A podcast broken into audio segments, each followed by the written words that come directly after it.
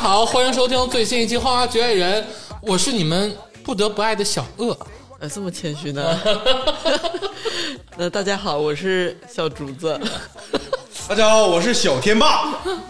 大家好，我是啊、李组长。哎呦，恭恭迎李组长！恭迎李组长，笑容可爱的？哎呀呀呀呀！哎呦，真的是没有领导的你日子，这就叫做职场媚术。我跟你就，就是没有灵魂的日子，真的。李组长一来，哎，我的心就消停了。李组长一来，天就有了，啊，有有这种感觉。对，哎，最近这个组长啊，出国考察啊，一考察考察半年多，啊，被困在了美利坚。组长怎么样啊？生活啊？怎么说呢？就这边调研吧，就是比较难，你知道吗？比较难调研。公款都花没了。寸步难行啊！咋还有公款我呢？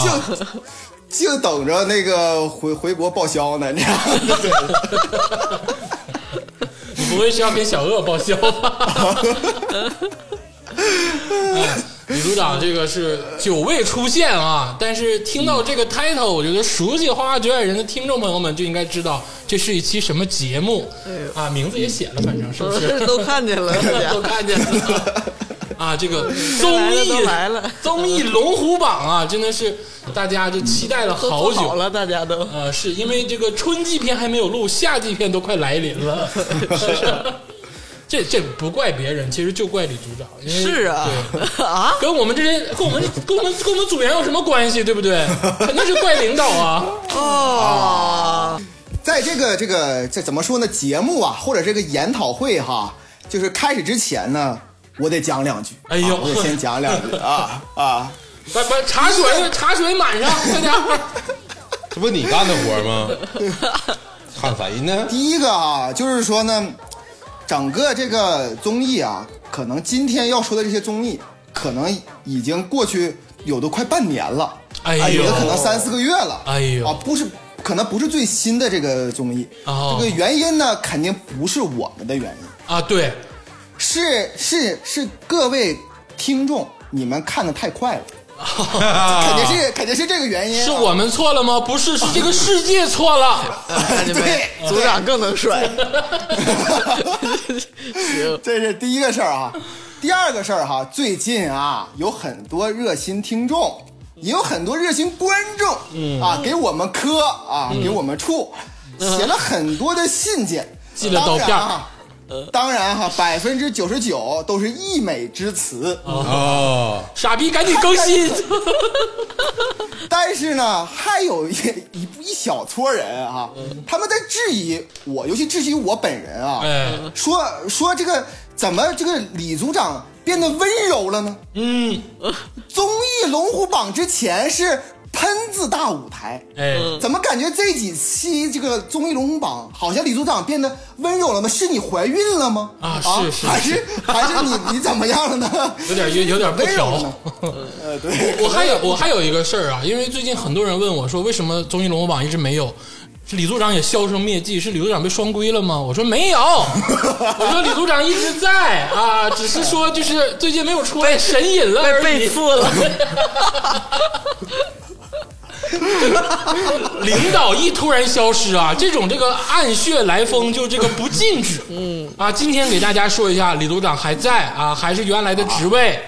啊，没有被扫灭一切牛鬼蛇神啊。全无敌啊！啊，来，我继续说哈，就很多人就是说，哎，我这怎么李组长你怎么温柔起来了呢？或者怎么样的？那好吧，那我本来想温柔的对待这个世界，但是看来这个这个实力不允许啊，所以这次那个这个节目呢，可能是啊，我相对来说有会有些犀利。啊，哎就希望希望这三位组员呢，呃，其如果我太那个就像野马一样飞奔起来的时候呢，你们你们记着拉一拉我，我们推你一把啊！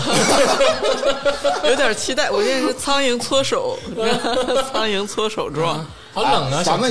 小期待了。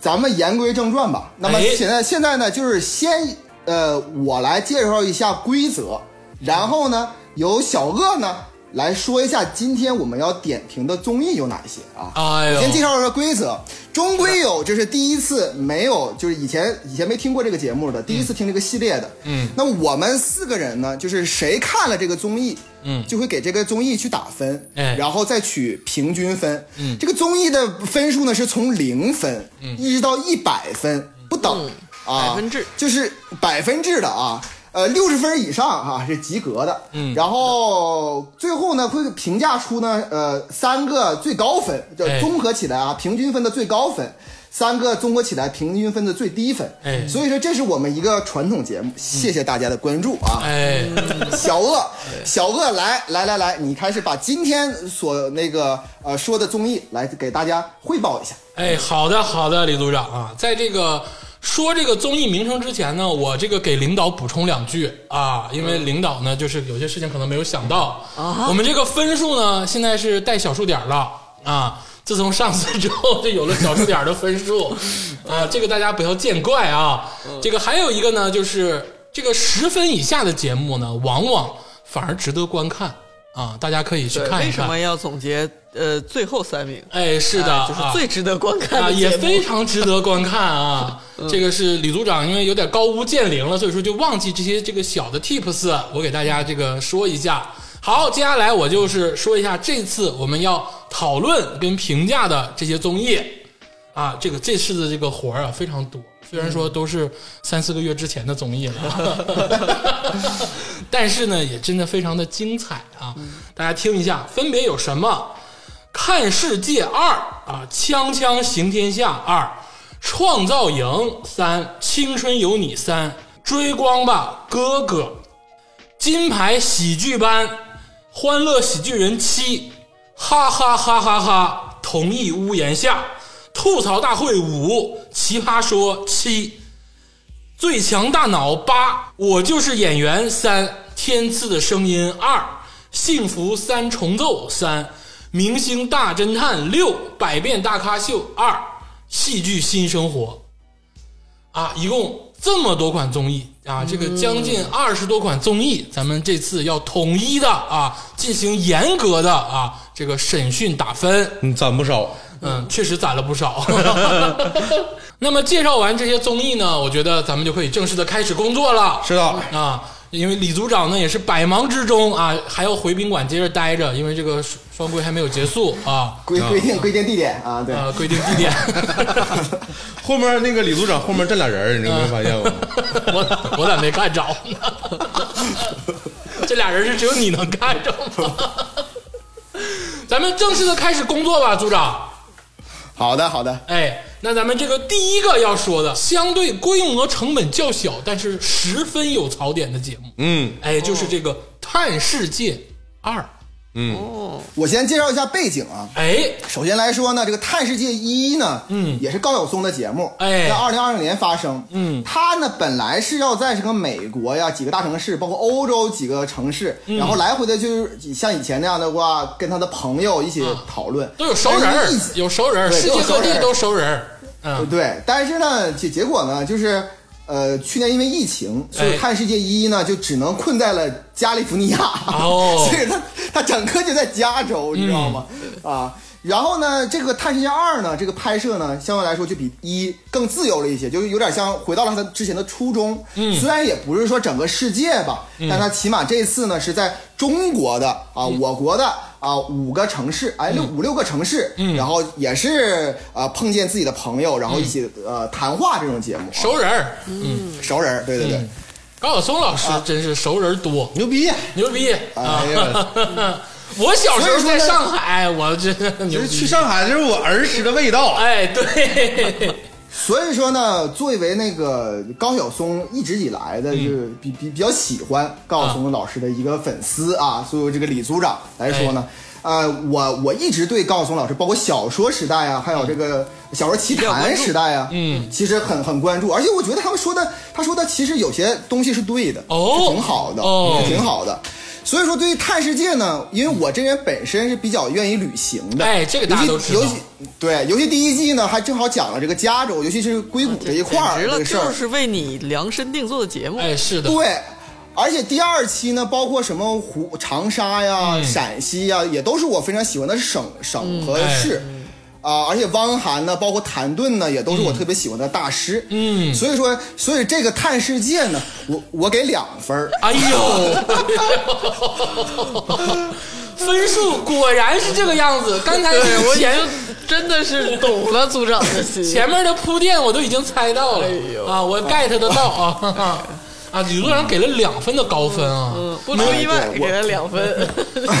但其实这个事儿我稍微有点意外，因为毕竟它是一款旅游类的节目，嗯因为就是组长组长对于旅游类的节目都你是不天生是带感情了？呃天生有好感？嗯，是不是情绪我分？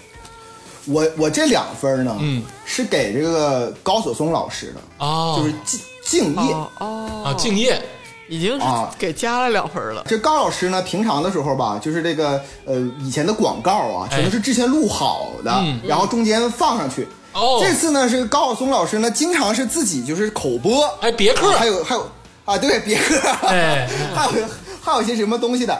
就这种呢，就是很敬业，而嗯且录了两期，就这么烂的这个节目啊，录录录录录了两两两季了，哎。所以说我给两分儿。首先来说，我我要解释一下啊，这里边包括谭盾，包括汪涵啊，嗯，包括这个这个范志毅吧，还有郑钧，还有哎呦郑钧，嗯，哎对，还有那个马伯庸啊，哎，对，很多人，哦，那都很多人得看啊。哎，其实这些人每个人都很值得看，哎。而且高晓松老师和呃这些呃所谓的这个名人吧，嗯。他们两个他们之间的互动其实也非常好，嗯，但是嗯有一个最大的问题是什么呢？哪里？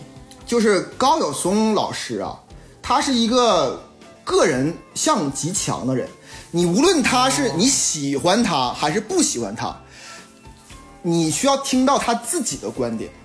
如果说他去采访另外一个人，结果他呢是呃，他还没有办法做到那种主持人，就是能激发对方的谈话欲那种、他那种那种表现。好的主持人。主持人，对，所以他经常呢是那种既让别人说话，又自己抢别人话，哎，所以以至于整体来说你会看得非常拧巴。就是高晓松老师的特色没有发挥出来，其他嘉宾的谭，包括谭盾老师，包括马伯庸老师的特色也没发挥出来，嗯。于是就是呃正正得负了，哎呦。所以整个节目给人看起来是极其无聊的。同时呢，同时呢，这个这个这个《探世界二》啊，在这个美国是有版权的，哎呦。只能是在啊对，只能是在油管上来看，就别的都看不到的。油管是正版的，正版当中有很多配乐。是他没有买到版权他抹掉，以至于经，以至于经常就是他们两个突然之间就突然没没人说话了，或者或者整个三四分钟大段的就是光有景色没有音乐，嗯就让我的观看体验特别的不好。哎，你要买版权你就把看就是这样。对，非常非常痛苦啊然后。这事儿得赖赖美国了。这是不是这是个硬伤？这是选音乐的问题啊！之前我在 YouTube 上看芒果芒果综艺也是，因为我没没买会员嘛，我就在 YouTube 上看。他就是就是就是会，比如说有一个歌手唱歌，然后就没有声音，对，是就是是芒果官方上传到 YouTube 上的，就是正版的节目，但是没声音，看一个音乐节目没声音。所以说说，所以没法弄还是看多脑嘛，所以看还是看多脑。哎，这个这个《探世界二》啊，除了这个我们李组长看了之后，还有谁看了呢？我看了啊，天霸老师看了。这个，我打十分儿，哎呦，因为它有十期，啊，给十个嘉宾啊，这个过来陪咱们聊聊天儿。这嘉宾值十分，高晓松老师一分不值。也 也带情绪，呃，你你有点带情绪了，天霸老师。倒也不是，其实我之前说过，就我对高晓松吧，我跟姜老师不一样。嗯我是觉得他校园民谣之后吧，就没啥才华，就是叭叭叭叭叭叭叭叭叭。啊，所以当主持人了吗？主持人他也主持这什么玩意儿？跟跟谭盾那期，我们在艺术上，我们在艺术追求上，谭盾心里别谁我们谁给我们谭盾听完一脸黑线。那有时候跟人扒关系，比如说碰着哪个大学惹出来，我跟我姥姥跟他姥姥认识。”就这个，也是。但是我这些小说啊，还有什么那个什么奇小说奇谭小说奇谭，我都没看过，因为我不愿意看他那个，就是有时候听他讲吧，越越听越睡，容易睡着。完再加上吧，就是近两年啊，这个由于由于什么原因呢？就是好像是之前直播，然后被喷了，嗯，就是他那个心理素质，我就感觉太脆了，嗯。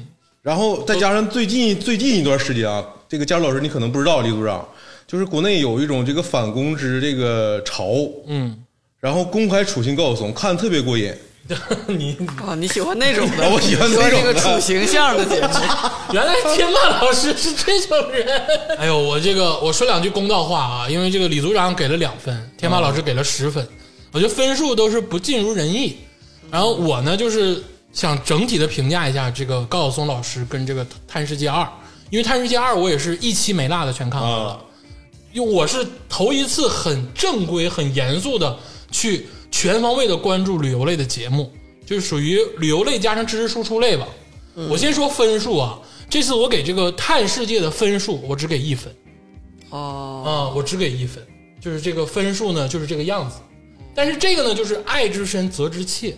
我对于高晓松老师呃，我对难看是肯定难看了，难看还用说吗？难看李组长都给定性了吗？对我来说说为什么难看？刚才李组长有点悠着说了，就可能是他跟高晓松也老见面，怕得罪高晓松，啊，啊，也对对对对对，就有点高晓。松老师碰着李组长，那你也得盘道，嗯说你姥爷、你爷爷，咱是不是以前认识啊，过？湾区老邻居，啊 是是是，因为他们都在美国嘛，啊，我觉得可能就是啊，都能都能抬头不见低头见的。我跟高晓松老师就基本上碰不着面儿啊，所以说我能更公允的说一下，这个李组长没事啊，我知道，我知道，都在心里啊，所以说我知道你，我知道你为什么这么说。首先说说高晓松老师这个人，这个人啊，高晓松老师作为竹子老师一生的偶像。啊，这 竹子老师很喜欢高晓松老师，大家都知道嘛，啊啊，谁知道？你我头回知道张嘴就来，我知道，高晓松老师作为竹子老师的偶像，他绝对是有过人之处。那对对对，哎，校园民谣也好啊，还是最开始的小说也好，其实带给我惊喜。对，我也从小说当中获取了很多养分、嗯。啊。这个有啥说啥，感谢高晓松老师。啊，这个 I appreciate 啊。但是呢啊，但但但是 but 啊啊 but，我觉得从小说这么多季之后啊，高晓松老师有一点点就是掏空。嗯他有一点被掏空了，就是说句不好听的，叫江郎才尽了。嗯，因为因为人的这个知识储备量是有限的，他不可能像李组长这样，就是一直有新的养分供给，对对对哎，对对对对对对，还得还得是你们呐，真的是。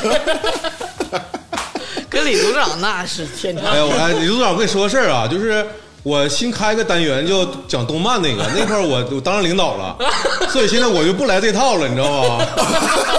我看我看我听了我听了，我 我今天说小松老师啊，因为小说办了那么多季，然后包括这个奇谈，包括他在这个播客上的很多节目，嗯我觉得他已经把他的知识能输出的或者能讲的基本上讲透了。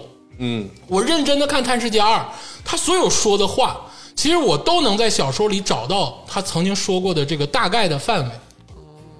就他说的是车轱辘话，嗯，对，你没有惊喜是朕不知道的了。啊，对我，他对我来说就是已经看透了，就脱光腚在我面前，就是你们女女的看男的那种，比如看了十年这个男的，就已经看透了。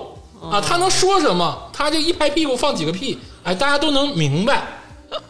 还有就是我要反驳天马老师一点啊，嗯所谓的这个对于这个你刚才说的公知这个事情啊，反攻之潮啊，哎，反攻之潮这个事情，我有不同的看法。嗯，我觉得高晓松老师作为所谓的这个引号引号的公知啊，嗯他不应该被无缘无故的揣测跟敌意。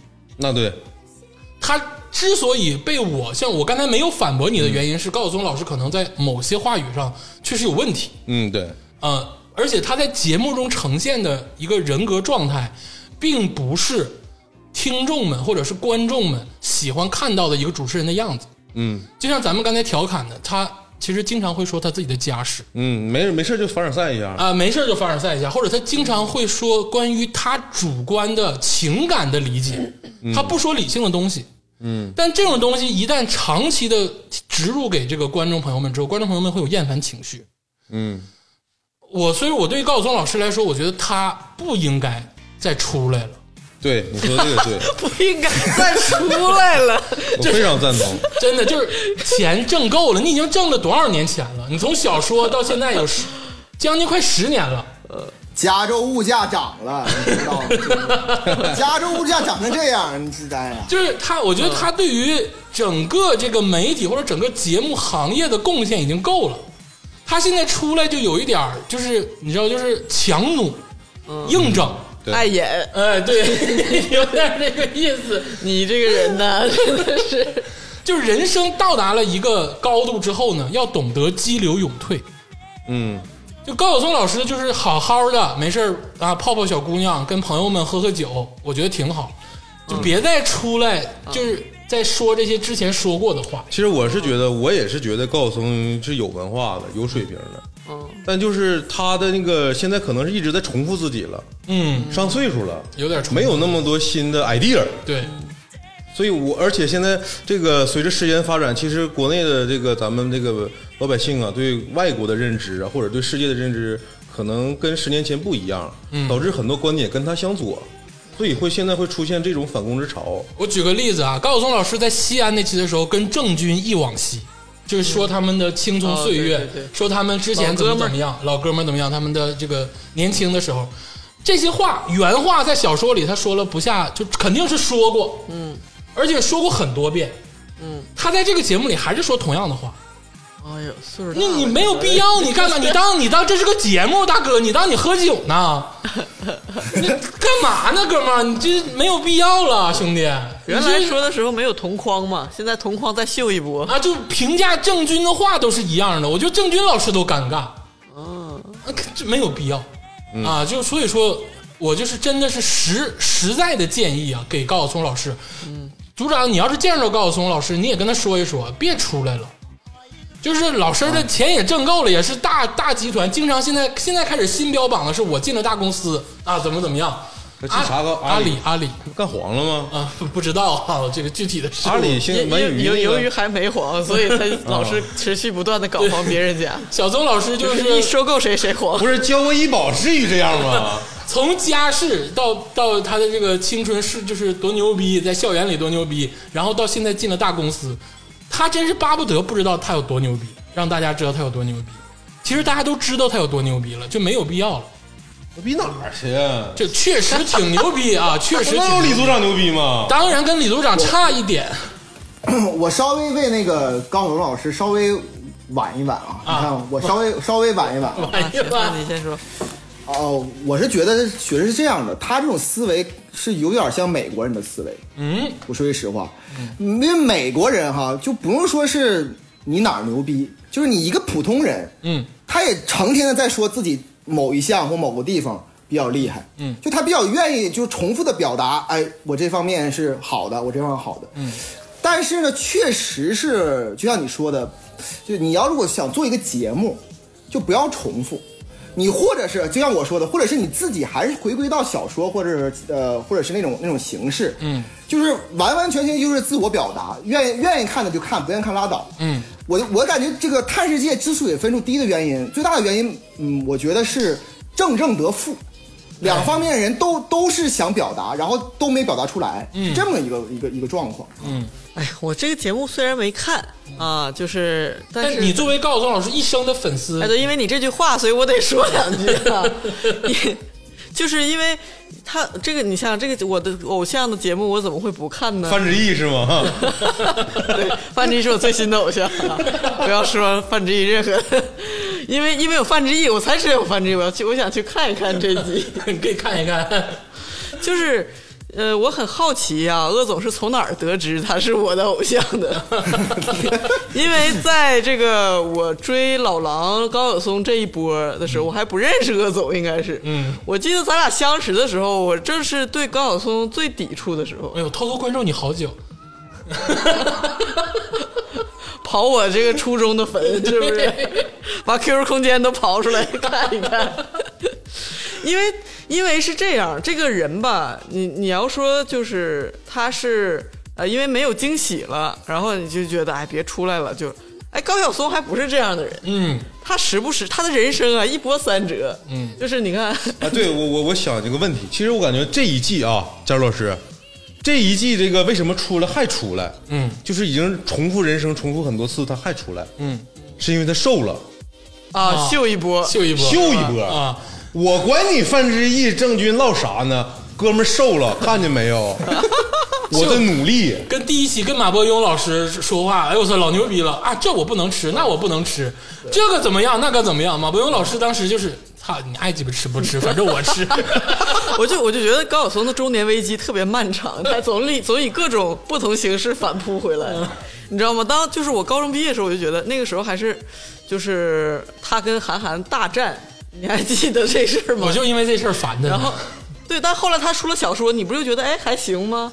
我就是想然后吸收点敌人的营养。然后，然后就是，然后他有一阵儿又酒驾，然后那个什么被就是蹲了半年监狱还是一年监狱啊，然后又是声望跌到谷底，是吧？对然后过了几年呢，就是好像是出狱的时候，都是他那个前妻，就是那种拉着他一路飙车呀，就是当时上演了《速度激情》那种的，就是回来，然后呢，又以那个一个一波那个优美的离婚协什么什么。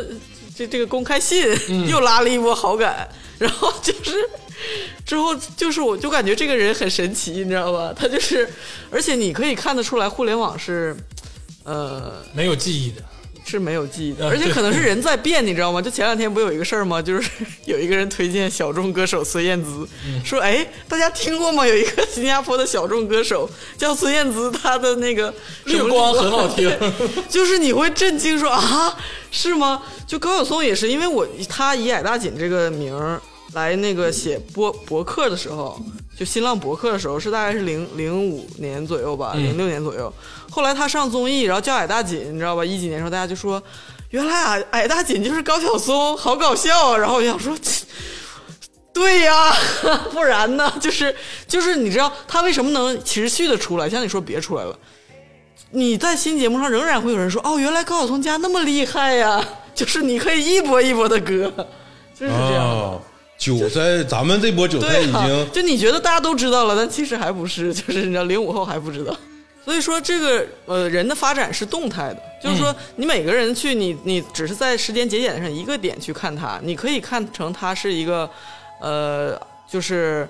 跟不懂年轻人的傻逼，然后有一个节点，你可以看到是哦，原来可以是体面分手的一个人；有一个节点，你可以看到他是一个不遵纪守法的，然后一个节点看他是一个呃至少承认错误的人，不拉不拉。你对他他不同节点有很可以有很多看法，所以他的人生很丰富，他只是一个观察的样本，就你不能说因此决定这个人就是他一无一无是处，原来才华也是才华也是假的，你也不能说这个人他现在屁股已经歪了，然后呢他就就是说是公知了。我我就刚才我插出去说啊，就是现在说高晓松是公知，这个这岂不是 他是最先投诚，就是说我国怎样，我党怎样，然后以及说美国不好的人吗，就是我就我我觉得这个不能以这种片面的去说他因为因此怎样就就怎样，我是觉得我看到他的呃第第一个节目视频节目，我其实就已经。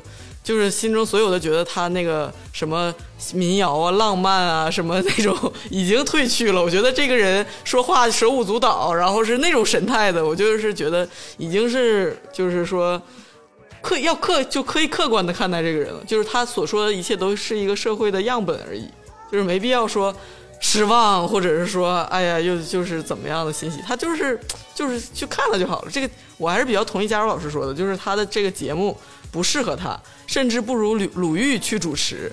就是哎 就就点点在这里，这这这个是我觉得认可就就够了。这个 鲁豫作为作为一个高晓松的粉丝啊，真的是太难了啊！刘老师刚才这个强势掰票啊，我觉得我理解，我理解啊，我理解。呃，你爱咋说咋说吧，是吧？OK OK 啊，那个但是这个竹子老师毕竟没有看，所以没有办法打分。哎，是的，现在呢，我说一下分数啊，哎这鄂总打一分，天霸打十分，嗯我呢打了两分，哎所以平均分呢就是四点三三分，哎四点三三分四。点三分吧。呃，说句实话哈，呃，虽然他低于十分以下，但是不值得推荐啊。哎，是的，除非，除非是你特别喜欢，比如说他采访的某个人，比如说马伯庸啊，怎么样了？嗯对啊，对，想看范志毅，那你看看那集就行了。其实整体蛮无聊的啊，对蛮无聊的。对无聊。哎，你说到对无聊，就无聊真的是一个很准确的定性。嗯，同期啊，在这个《探世界二》同时代啊，就有一个相一样的啊旅行人文类的节目，就是哎李组长接下来要说的这个《锵锵行天下二》。哎，对，这个《锵锵行天下》呢，我介再介绍一下背景啊。它这个一呢，发生在就是我记得没记错是东亚，哎啊是国外，嗯啊那时候是一九年的事儿了。是的，然后这个《锵锵行天下二》呢，依旧是这个窦文涛、徐子东和这个周轶君，呃，三位老师呢这个主持。它一个什么形式呢？就是他们三个人一起去旅游，在路程当中，呃，前半段旅游，后半段吹牛逼，就大概是这样的一个一个一个一个一个模式。然后呢，但是呢，呃，中间徐子东老师哈，就是因为这个心脏有问题，哎。中间呢有一段缺席录制啊，有另外一个这个美国人叫做叫罗朗，罗朗。是一个美国厨师嗯，啊，然后并且来自于这一个这个呃中部，好像是德州的一个天主教德克萨斯州，对，对，天主教的一个家庭啊，然后中文说的嘎嘎的，确实是厉害，特别好。确实确实，然后一路上那个景色优美啊，然后就是前半段观景，后半段吹牛逼啊，就这么一个节目。是那不如啊，那我继续那个，首先啊哎打一下分。哎，对，就这种，就是我觉得啊，各方面都不错的这种综艺呢，嗯，我打九十三分啊。哎，很这个敷衍的介绍，结果打了九十三分，是这个意思吗？你们永远猜不到我要打多少分。其实现在都能猜到了，都猜到了你就是我们我们心里的高晓松老师，现在都能猜到了。我刚才说的这些呢，其实都是优点。哎，这这这一部的这个《千天行天下》哈，比第一部无论从制作，嗯，还是从这个语言模式，嗯，甚至对比于圆桌派，嗯锵锵三人行，嗯都要好太多了。嗯，本身吧，窦文涛这个人呢，相对来说，如果说高晓松和窦文涛来相比的话，嗯，我选高晓松。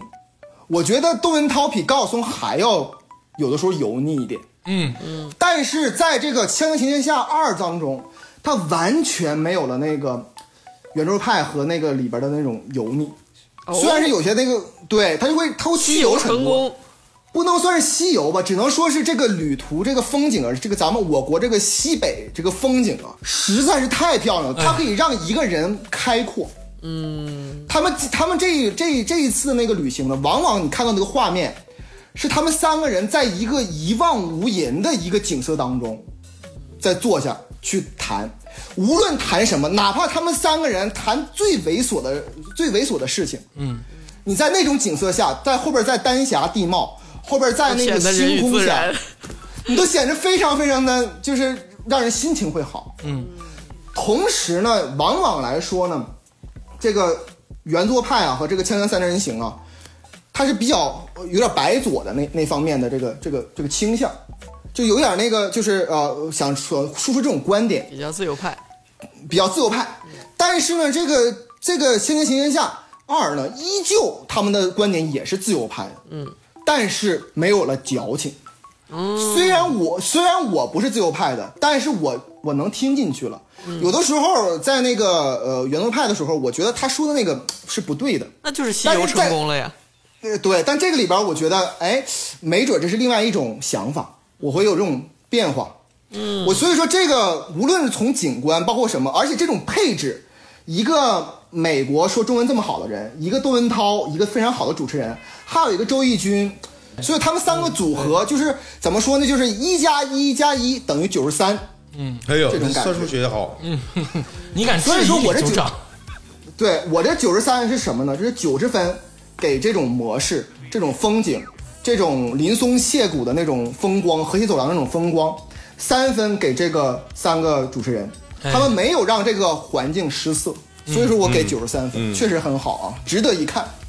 这个除了组长看了《锵锵行天下二》，还有哪位这个我看了我们的工作人员看了《行天下二》呢？啊，我打八十分哦，八十分，啊，八十分。这个是为什么呢？就是我先说一下，我看这个节目啊，就感觉他这个三个大佬很真诚。很真诚。嗯，他们没有做作的，就是说我怎么怎么着，我有什么观点，嗯，咱们就是闲聊，聊点有意思事儿你。肯定是对比《探世界二》去看的，你这么说，你这么聊太明显都了。靠同行我也是衬托对。比《探世界二》看的。我是先看《探世界》啊，但是咱咱说《探世界》里面那个十个嘉宾嘛，其实也很真诚。嗯啊，我也我也，但是我也不是针对于高晓松老师，他就是那么个人，嗯嗯啊，我只是说真实感受，嗯，感感觉这里面他真的很真诚。有时候你比如说高晓松，他有时候说一感叹一个景色，或者是一个感叹自己的这个以前的儿时回忆啊，嗯嗯，他那个语语境感觉不舒服，嗯，但是窦文涛如果去感叹一个美景。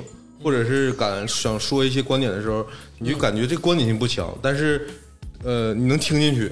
他感叹那个景色的时候，他是真的是觉得这个太美了。嗯，就是这个旅游的节目让你觉得它是个旅游节目。哎对，这也是我的感觉而且人都要窦文涛来自地下是吧？他没必要扯什么这美景跟我有什么关系？我对他的学识有多少？是不是？这个天霸老师给这个《锵锵行天下二》打了八十分的高分啊，嗯，李组长给了九十三分的高分。这个我想占用时间比较大的来说一说《锵锵行天下二》哎因为我啊啊，你也看了细啊我也看了，因为我是因为我从小就包括凤凰台，就是我就是从小是看《锵锵三人行》长大的，也就是说，刘长乐把凤凰台卖了，你知道吗？不是节目范围内的东西，李组长可以不要说。那个，我从小就是看着《锵锵三人行》长大的，就是有几个作品啊，影响我有感情呃有感情了。一个是不能承黄成子喜欢吗？不能承受的生命之轻，我爱我家，嗯锵锵三人行，这都是对于我人生的影响非常大的一些一些东西节目啊，一些节目或者一些一些作品。从《锵锵三人行》到圆桌派，一直到《锵锵行天下》，我对于窦文涛其实都有更深的理解。我觉得窦文涛能区别于高晓松，能博得大家这个高分，其实就是有一就一点，我说直白点吧，就是他不装。嗯，嗯，我我觉得他是个好主持人。哎，好主持人，对对之前说的那些油腻啊，我觉得也挺可爱的。对，哪怕我你看着油腻，我也是觉得这是个真的人。对嗯他不装，呃，他跟高可能说，就像你说，他来自地下吧，他确实没有高晓松老师的家境显赫，或者是或者是很多的这个范钱数，或者是他的这个社会地位，可能都没有高晓松老师高。嗯，但是我就是喜欢窦文涛。你说这个节目不装逼吗？其实也装逼。他们几个人在聊天的时候，那是徐子东，嗯，那是这个周轶君，嗯，他们就尼采。嗯就托尔斯泰什么这些东西说来就来了，什么什么什么佛家的一些经典的名言说来就来。但是当你听到这些名言的时候，你不会觉得尴尬，你不会觉得哎对哎，你不会觉得有点装逼。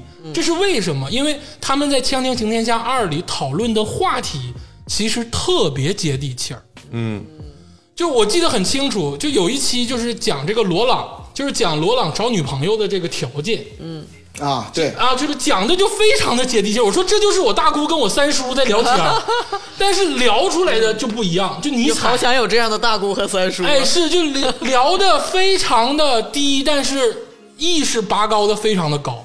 嗯，就你听起来既不尴尬，你又能掌握到东西，然后你又能接受，这真的是一门艺术。这个节目，比如说这个时长啊，我看《探世界二》的时候，我就是会关注时长。我说这期到底多长？是什么时候完事儿？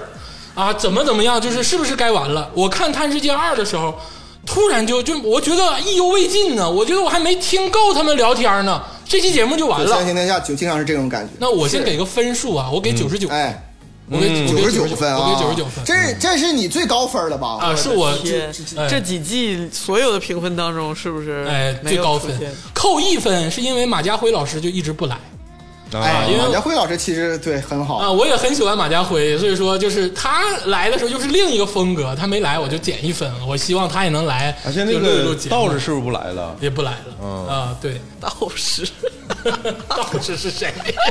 就光头，道士，梁文道。那好，那个鄂总呢就打了九十九分，哎天霸呢是八十八十分。哎这个竹子老师嗯依旧没有看啊没看啊没看，然后我呢打了九十三分，所以平均分呢是九十点七分啊，哎非常高的分差90了非常高啊，九十点七分，非常高。谢谢我再次这我抬到90强调一下啊，我再次强调一下，《探世界二》嗯是四点三分 啊啊！我这个我好了，我强调结束了啊。哎，我跟你说，同样是小制作，你没发现这这种节目其实不会是大制作，就都花那些钱，为什么这个节目的分数能由底到高，它差这么多？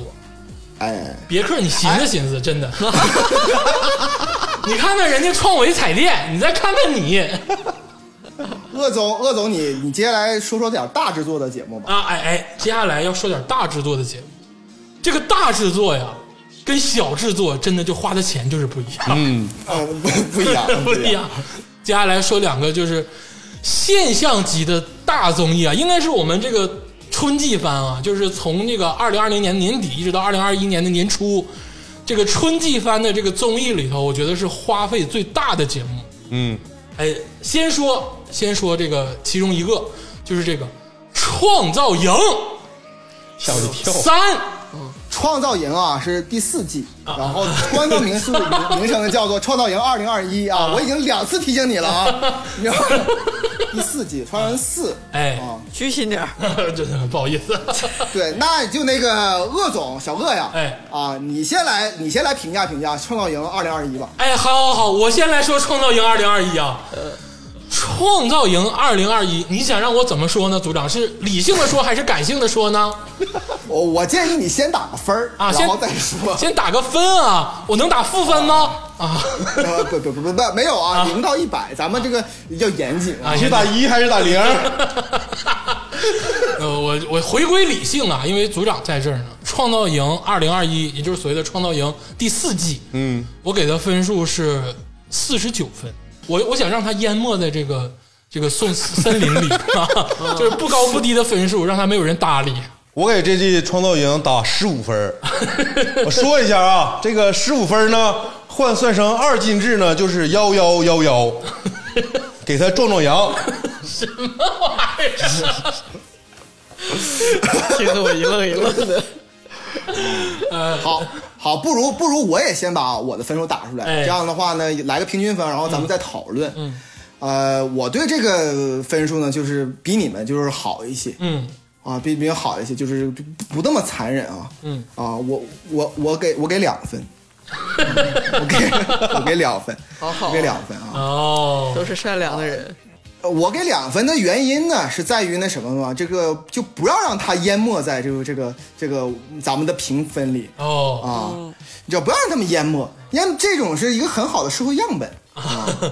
但是呢，就就是如这个综合分数呢，就是二十二分啊。哎，对，，综合就二十二。数字都很有说道啊。那个鄂总哈，不如啊，我现在现在先评价这个综艺之前，我先问你一个问题，哎啊，创造营二零二一，嗯和青春有你三这两个综艺当中的这个出道的这个这个呃男 idol，嗯，你你你能分清吗？就是你你现在这个脑海当中你不查，嗯你现在坐着想，你能分清是哪个节目里边的吗？你分不清对吧？除了熊猫堂之外，我所有人都分不清啊。OK，那那咱们不如现在先把《青春有你三》哎再次评分一下，哎，好，还是这个顺序，哎好，怎么样？咱们就把《青春有你》跟《创造营》统一打完分，咱们再好好聊聊。对对对对，哎，对对，哎好好聊聊啊。青春有你三啊打，鄂总给的分数哎是五十分。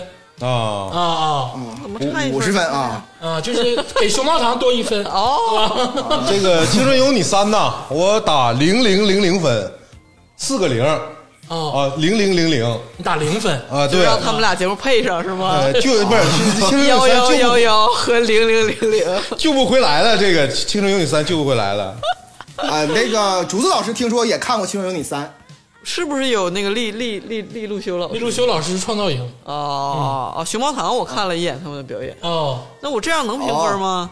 啊，那竹子老师没有啊没有评分的标准呢。没有评分标嗯。准，那还是我来我来评吧，因为我具体看了这几集嗯。啊，《青春有你三》呢，呃，我我给呃那个三分儿，哦，三分儿。那么这个《青春有你三》的平均分就是十七点六分，十点十七点七啊十七点七啊，十七点七分 啊！我这个四舍五入没有学好。四舍五舍，十七点七跟。我想的差不多，我要打也就打个二十分儿。哎，是这个一个是二十二分，一个是十七点七分。嗯，不如呢，这个还是我先说，哎还是我先说。我这个就是我在这里边，其实呃，我分两部分。第一部分呢是为什么一个二一个三，中间差这一分呢？我是给 Lisa 啊因为我真的真的很喜欢，真的爱 Lisa，啊、真的非常好。她这个女女孩儿哈，真的是那种优质偶像。李组长，我问你个问题：如果 Lisa 要跟你搞对象，你会抛弃你现在的女朋友吗？呃不会啊，不会啊，这这是这是绝对，这是绝对不会的啊。从天而降，这是你这种口问这都什么路子呀？但是李组长那什么也不是，哎李组长对答如流。李组长面对的口问那比这严厉多了。那当然了，后边俩站的人，你就成天说问我都我都没我都没有交代，哎呀，哎，搁这一分啊。OK，好收啊。这个节目，嗯，我反而是要谈论一个比较深刻的事情。哎，我相信很多这个听众，哎。包括这个观众，嗯，应该都跟我们一样，包括听节目之前听说说《青春有你三》和《创造营二零二一》，就大部分的听众和观众呢，可能会觉得啊，你们肯定是给打个低分，尤其两个，尤尤其三个直男在为什么这个开头要说两个？你的意思是谁不是直男？显而易见三个。直男肯定是就是对这个男综啊这种，而且对这种这个偶像就成天就是没有辨识度的偶像，感觉很，就肯定分数不高。嗯，但其实呢，我，但其实呢，我在这里呢，我想说的一个很比较深刻的问题，嗯，就是很多人就讨讨厌，就很多人就就一个重大事点事件是那个棉花糖嘛，大家说，呃，我最甜嘛，对不对？所以说现在有一种风气，完紧接着那个东西之后，紧接着一周，我记得没一周不两周，就突然出现一个什么要保持呃男性的阳刚之气，哎，是，哎，对，我记得跟这个跟这个热点是正好是，也不知道是有意还是无意的，就是呃合并在一起。对，所以说这一下子就造成了巨大的社会割裂。有些人说，哎，那对呀、就是应该这个阳刚之气啊，那些棉花糖确实不好啊。嗯，那有些人就说，每个人有自己的选择，每个人选择都有自己的选择，你不能说让人就是说啊，必须得搞，就是每个人都那样阳刚之气。嗯，我我我我想说一个是我的观点，男孩儿一个我我不不说女性哈，我只是说男性啊、年轻男性包括成年男性，嗯，有阳刚之气，我觉得是对的，哎，因为我在这里呢，我觉得阳刚之气不是说就是他不可以，就是说柔美可爱，嗯，我这里边我想说的是什么？我觉得是大部分跟我一样，就是说不是不喜欢一个男孩娘，可以娘，嗯。可以接受娘，嗯，只是不喜欢一个男孩弱。嗯，你明白什么意思吗？就是说，我觉得呃，男性无论是男性还是女性，他可以是娘，他可以有自己的取向，他可以什么？我给大家举个例子，有一个优质偶像叫做张国荣，嗯，他是一个同性恋，并且来说呢比较阴柔。可是大家觉得他可能很娘，但是谁能说张国荣弱？对对对，这个我我我我我接着那个那个加州老师的话说，就张国荣这个例子举举的特别好，就是你能说他他他娘，但是我把弱这个就是换成一个更那个什么的词儿吧，弱你可能觉得是林黛玉那种弱，我觉得是媚。这个词儿，这个这个这个男偶像啊，这让大家觉得很难受的点，不是在于他呃什么像 gay，或者是说像对娘，不是在这儿。不是在于这个，不是在于说啊，现在怎么那种不不是说你这个娘不好，很多你可以很娘，并且很就是自强，是吧？或者说对或者说很就是你可以很美，但你你同时很就是有我说一我说一点啊，我就说一点，对身材的管理啊，你就是说那些创造营那些人，大部分的人，每个男孩身材哈是瘦，嗯，是涂的眼影啊，这个这个脸特别好，但是每个人的胳膊和腿个个都跟弱鸡一样。嗯，咱们看看张国荣哈，张国荣大家都说，哎，这是一个我们都喜欢的就是偶像，而且很好。你看看张国荣穿那个渔网渔网衫去开演唱会的时候，他里边可是肌肉的，是啊，他对那种身材的管理是让人感觉他又好看又美，又感觉让人喜欢的。嗯嗯。所以说，我觉得大家很多人不是说那种男女割裂，或者是对对那种呃小男孩不可以同性恋这种事情讨论，这个已经偏了。我觉得一个一个男孩可以是同性恋，可以爱美，可以涂眼影，这都没有问题的。嗯但他不能弱，他不能动不动就哭。这这个说的，我不是他他也可以哭，但是他就别就我我还说回来那个媚字儿啊，就是为什么大家会觉得他很就是很闹心？这个其实对你刚才以上所说的所有点，同样适用于女偶像。就很一样的很多为什么我看韩国的那个女团，或者是呃一些一些女团有好有好有不好吧，其实女生看她们也觉得。呃，一样也也觉得有些很很做作，就是很媚。这个东西，我觉得，我觉得你你可以同时是美丽，很有或或者同时是很有力量，或者很有这个对真正的欧质优质偶像，不是靠什么嗯那个媚，就是这是就我用媚媚这个词儿来取悦别人，这个就不管是男女做都很都都很闹心。真正的少男少女气息不是那样的，呃，对，应该是阳光的、积极的，对对对，才好的。对对对。他们一点不阳光。我我说两句啊，今天这个没想到李组长跟咱聊这么深的东西有点深了。啊，我以为是说说点综艺节目的事儿呢，结果说这你永远猜不到我。啊，组长组长老师怎么突然一下说到这个问题上了？揣测组长心思，哎呀，我真是揣测不到啊！啊真是我没想到这个这自己困了那么长时间之后，还好这方面话题，鄂总早有准备。哎有升华，没有想到啊！我们结合节目说一下吧啊！嗯，我觉得刚才讨论的这个东西有点空泛，就是嗯你刚才说到哥哥啊，这个哥哥绝对是，我觉得他已经那个鄂总说的哥哥是张国荣啊啊啊啊，是是对我因为我是那个时代走对，过来的。因为现在叫哥哥可能是吴亦凡，也可能是这个蔡徐坤，但是在我心中的哥哥只有张国荣。不是因为哥哥是一个特定的称谓啊，对就是就像你永远会称呼刘德华是真的华仔，真真的是两个感觉。嗯你说咱们说起哥哥。是无限柔情，指的是张国荣。然后，但是我现在看见微博上谁说我家哥哥，我就是满脑袋就是上火，就是 就是脏了。这现在这个《创造营2021》，包括《青春有你三》，其实有一个扭曲了的东西，我跟大家掏心窝子的说一说。《创造营2021》跟《青春有你三》，别看我们的分数很低，其实它非常有人气。嗯，我问了一些很喜欢这个节目的女性观众，因为我不得不说，这个这个节目是女性观众受众群体多一点儿。嗯，他们嗯、他们最喜欢看什么？嗯，而且包括你去 B 站，你去搜一些那个视频，他们最喜欢看的是男性之间的 CP 搞腐，对。就所谓的腐文化，就就所谓的就是就是就是两个人爱慕，两个男性在一起怎么样，他们会幻想这个事情对对对，啊，搞 CP，这个占了女性观众群体的一大部分，他们非常喜欢刘宇跟这个日本的那个卡米搞 CP。啊，卡米，啊，就是不搭嘎的两个人，就刘宇就是那个创造营古风的那个那个那个选手，知道知道。啊，他们就是把他们硬牵扯到一起，嗯，就是现在的这个包括女性其实也是一样，很多鸡圈文化，什么叫鸡圈文化？这个词儿我也是新听说。硬硬，拉在一起配。就是把一些不是同性恋群体的人硬拉到一起配，嗯啊，他们两个怎么样，CP 怎么样？现在因为太多人喜欢这个，没有人敢敢质疑这个声音。对，其实我想说什么呢？就是我不明白是现在这两个男性选秀的节目造成的这种局面是市场反馈的效果，还是媒体人他们硬要营造的效果？就是市场反馈的效果，就是现在我也我也纳闷，刚才李组长有一点说的非常对，就是其实这不是偶像的弱，偶像就是你喜欢什么我给你什么。但是为什么现在的观众朋友们或者现在这个女性粉丝群体喜欢搞 CP，喜欢搞这种男男和女女，其实他反而他自己本身不是男男，他自己本身不是女女的情况下喜欢搞这个。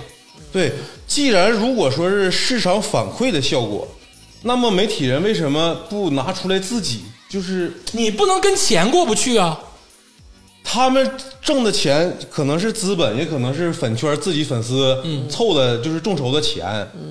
但是我觉得应该有一种良心的媒体站出来哎呀，你你你天霸，你这么说话，你就是行行外人了。你这么说话，良心的编剧好好写个剧本，你你这么说没话，没有，那不是那么简单。就是行外人。你真的是，你跟李组长这么多年，你自己现在都是个小领导，你能说出这种话？不是良心是什么？这两个节目啊，这个这个加起来的这个眼泪啊，嗯啊，这个应该是比黄浦江的水还要多。哎呦，啊，这个里边，我就说这一句，大家就你愿如果愿意看这类型的，可以去看啊。但是我真的不太愿意看小男孩去哭啊。好了，真是这样。我赞成李组长我觉得他们可能是真心的苦，你知道吧？就是我错过了对这个日进斗金的机会，就是，他肯定是真心的苦，他肯定是真心的苦。哎呦我的天！但我真的不想看他苦啊，真的不想看。我我小小的就是说一句，其实我一直在思考，为什么这个腐文化和这个这会会这么火？哎，就因为你你们也知道，我就是从从未从未被吸引，就是不懂这个腐文化，就是到底是有什么。就是因为我觉得你你们两个互动之间有火花，嗯，那就是可以为什么非要往那个就是说爱甚至是什么爱情上那边去考虑呢？就两个人两个人的友情，或者是呃友情就很珍贵啊，或者不是友情，或者是敌人，你们旗鼓相当，这种有张力的这种哎那个关系是很多的。就像变脸，并不一定是要是说就非要是甜甜的爱情，对吧？然后，然后，但是我我也看到最近看看到一种说法，说其实东亚就自古以来，什么昭和男儿这种审美是很短暂的，是战争和时代短暂下的产物。其实长久两千亿年来都是美少年的审美和那种瘦弱，对和断袖的审美。嗯，就是说说东亚的艺术很多就是它没有没有很正常对等的这种这种怎么说呢？单纯的爱和吸引的关系，一般来说都伴随着权力关系。嗯，就是说，就是说，一般来说，东亚的爱术是伴随着媚术和，就是说奴为奴的艺术，或者是等等的这种，就是就是。深了深了我深了我看我看了这么一说法，然后说现在包括说，但是大家又说了，说现在看他们的是女孩儿啊，就是对吧？是女你是腐女在，是又不是老大老爷。男的看的真的很少，你知道《青春有你三》跟《创造营二零一对》，我是他妈哭着看完的。就是我就就是跟你说，我跟你说，我为了录这期节目啊，我也为了录这期节目，就是电视里的人也在哭，然后电视外的人也在哭。我要爆发了，真的，我我刚才一直长期的压抑，这两个节目啊，我你知道看的时候多鸡巴遭罪。这很难受。今天李组长表现出来的那个那个气氛，我觉得还是搂得住的。我搂得住我不喜欢哭，我今天要是爆发出来，我就得把他们 DJ 台砸了，太他妈闹心了！你那你为什么还得看？你能逼着我看完了这两期这两个节目，我真的我就看了第一集，然后我也分不清他们谁是谁，我也看不懂点在哪儿，就算了。我他妈我真是我就是为了看这两期节目，我喝了两箱红牛。我我辛苦了，真是。现在大家就说看节目大部分是小孩儿，又不是说海公公在看这个节目，对吧？说 我选几个好的，是吧？就是说，但是我我在那个之前那个那个咱们的节目里也说过，这个社会是整个社会的产物，是吧？这不可能是呃性别隔离的，就是所有人都在受影响，嗯所有的这个女生也是在受这种呃爱情观或者是对待人的看法这种女生现在喜欢看男的跟男的上床，不是，我觉得，我觉得很多女的看腐女啊，她是她她是厌女，你知道吗？就是就是她她无法，就是一般的男的和女的恋爱不刺激，她觉得他们必须有社会的隔阂，就包括女的跟女的恋爱，就是那才是真爱。然后这俩男的又不能是像你说咱们以前看那种蓝宇那种恋爱，或者张国荣那种就正常的男男恋爱，那种也没劲，他们就喜欢看那种两个痴缠的，就是弱弱的互相媚的这种陈情令。我不懂，可能我我我过一段时间想法还会变，但是这个这个东西是没有办法，现在现在只能说我们内娱很可惜，就是向世界展现了我们中华审美是怎样的，就是这样。断袖，我告诉你，中华上下五千年就是那倒不至于中华上下五千年就全是断袖。我跟你说，就就都这玩意儿了。没没没没，那确实是有这方面啊，但那那倒不至于啊。哎呀，我今天本来想搂着的，这下给我挑起来了，我真是他妈服了。那好，那接下来那个就让鄂总换一下哎心情啊。不知道你看不看那个接下来咱们要说的《乘风破浪的姐姐》？啊我没看，哎，你等会儿，你哎大家暂停啊，暂停，暂停。刚才有人说不惜喝了两箱红牛，在对着电视哭，哭着逼自己忍着恶心要看完那个就是规定的选秀男团选秀节目。然而，同样是规定的乘风破浪的姐姐，这么多漂亮姑娘却没看。对啊，我啊我现在不是鄂总很怀向市场疑啊妥协了，我就不不不，我现在很怀疑刚才那句话，也是不是真的都是女生在看男团？我真的是，你能解释一下吗？啊，这也是任务啊！我我觉得啊，那个《青青春有你三》跟《创造营二零一二》二零二一啊，懵了是吧？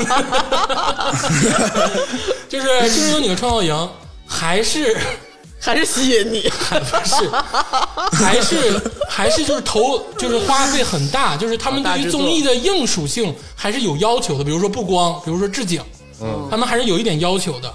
因为那个浪姐一，她给我的那个感觉就不好，就是她态度就不好。哦，啊，所以浪姐二我就就干脆就没看不耽误。这个《浪姐二》我看了，里面有那个张柏芝，对呀，有张柏芝啊，你看看那个天，还有李菲儿啊，对呀，这不是还有我看菲儿你认识吗？那英，是黄晓明对象吗？之前的呃啊啊，啊，我大概知道啊。你看，也就咱们播客，咱们单位才能大大方方把这些事儿说出来。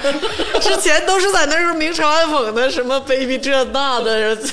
竹子老师也看过吗？呃我看竹子，要不如竹子老师先先先打看了前前面的，没有看一公，我看了第一集、第二集。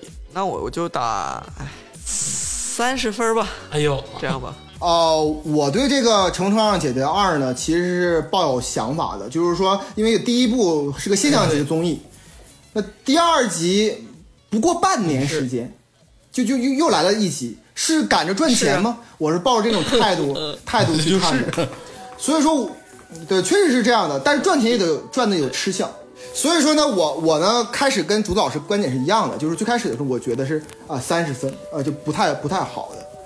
但后来呢，随着这个剧情的这个逐渐推进、啊，各个姐姐的这个努力训练、啊，包括这个呃一些这个我娱乐热点事件的那个呃发酵，我我最后呢给他九十一分的，什么？你永远猜不到我是李组长啊，不是，等会儿猜张柏芝会跳舞了吗？到最后，我就想问，哎，我的分数都是提前打好的，真的。我打七十分，李组长。啊你，打七十分哈，看来后面真的是好看起来我也觉得差不多。我也不知道。首先来说，首先来说，后边确实比前面要好看很多啊、是这样的。其次呢，就是我先说说我为什么我打这个分儿吧。整体来说，氛围还有这个好看程度，我觉得，嗯如果从一百分满分的呃情况下，我要我只我只会给这个张柏芝扣十分。哦，啊、我我要给他扣十分儿。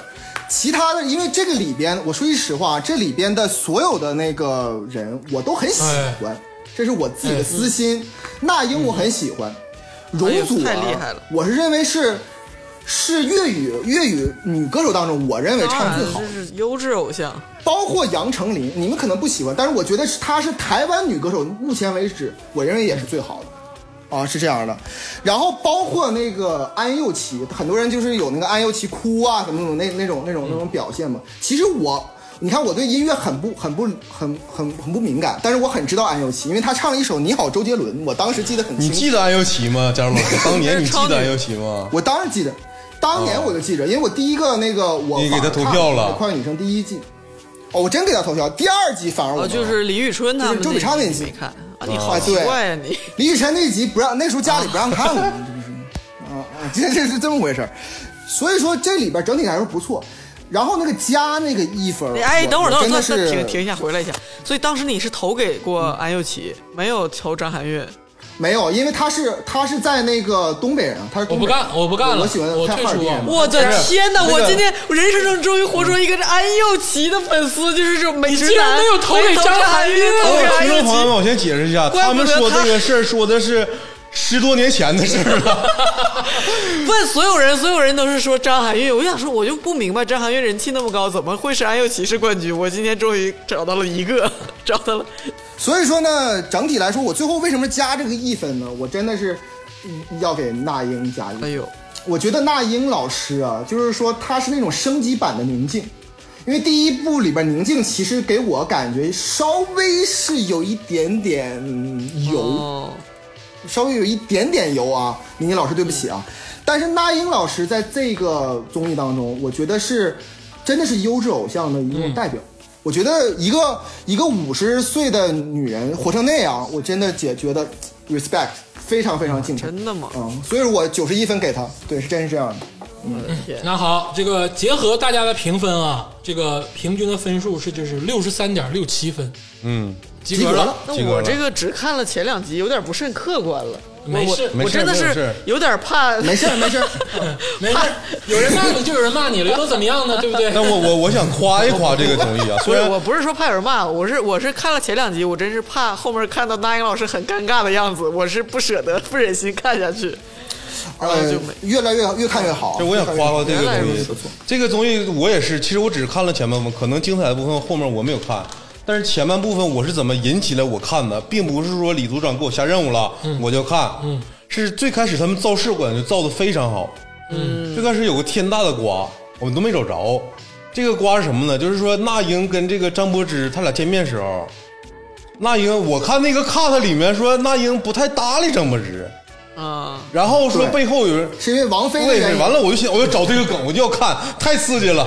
结果我没找着这个事儿，啊，这炒作炒的对对对很有点。对啊！现在湖南卫视他抓住这个观众神经了，让你找，让你找不着。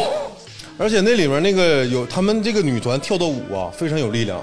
嗯，就是那个刚才咱们说那个那两个男团选秀，对，哎，我正想说，你看姐姐这个综艺，可能他们是老一辈的那个，他们没有那个弱和媚的很严重的感觉。对，对就那帮小孩都不敌那好老娘们儿，没？有没有那个不是没有鸡圈文化在这个节目里，可太有了！我跟你说，浪姐是拉拉郎配拉垃圾，叫什么？你到底在说什么？垃圾，就是鸡，就是那种女女配 CP 的重灾区，是吗？各种 cut。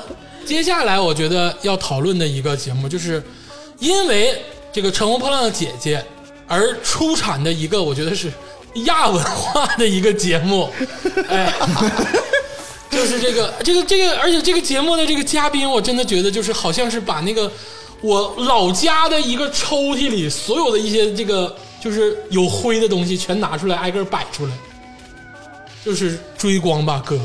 嗯，哎呦，那陈列的哪些哥哥呢？呃，衍我生节目。我说几个吧。啊，比如说杜淳老师，嗯。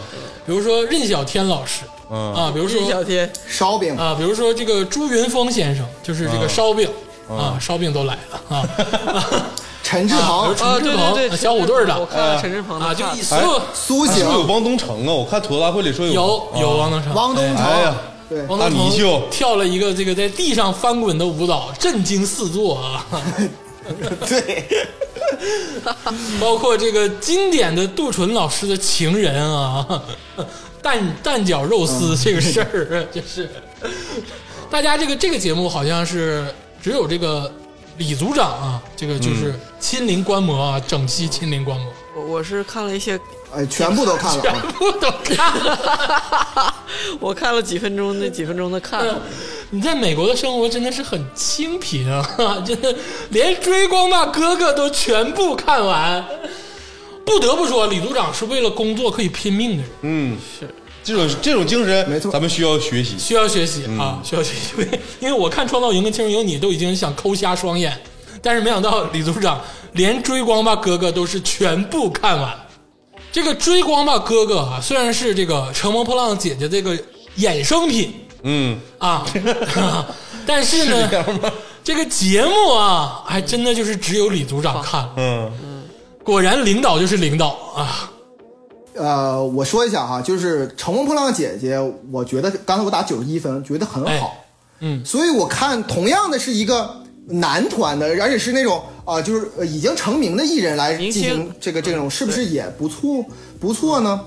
我觉得《追光棒哥哥》比《乘风破浪姐姐二》当中呢，就是少了几点东西。《追光棒哥哥》比这个《乘风破浪姐姐》啊，他这个还要给面子。我刚才说了，就是说，呃，《乘风破浪姐姐》是五百人投票嘛，嗯，这《追光哥哥》也投票啊。但他竟然不淘汰，啊，但他竟然不淘汰，那比什么呢？他只是这一轮，他只是这一轮后三名，然后被冷冻起来，但是通过努力，可以又回到舞台，怎么？这是非常诡异的一个赛制，就 好吧。就？是不淘汰。其实其实就是我简单说就是不淘汰，嗯。啊，这是第一点。第二点呢，这里面这个泪水哈、是比这个《青春有你》和这个《创造营二零二一》要少，哎，啊，可能这个就是少很多，但是呢依旧是比，嗯。但依旧是比《乘风破浪的姐姐二》还要能哭。啊，这对，他比《乘风破浪姐二》这是杜淳、印小天他们抱一起哭。第三个事情呢，这个里边就是你们正因为没看，所以说为什么我刚才情绪很激动的说没有竞争？因为他们这里边经常会出现一些就是竞争的场面，不是那种唱跳竞争啊，那个唱跳特别垃圾啊，比那个姐姐水平差很多。他的那个平常比如说玩游戏拔河，咱们比如说拔河这种东西，为什么会比拔河？就是比如说争争抢谁先出场哦谁后出场这个名额，中间有个小游戏，比如游戏环节是拔河。那么我简我简单的说哈，我身为一个观众，我想看这些哥哥们怎么拔河。他是一一对一的拔河，有些人拔河是非常努力，说我为了这个团，我我我要一个好成绩，我要好好拔，两边都好好拔，我拔的那个面红耳赤，然后流汗那种的，我觉得挺好的。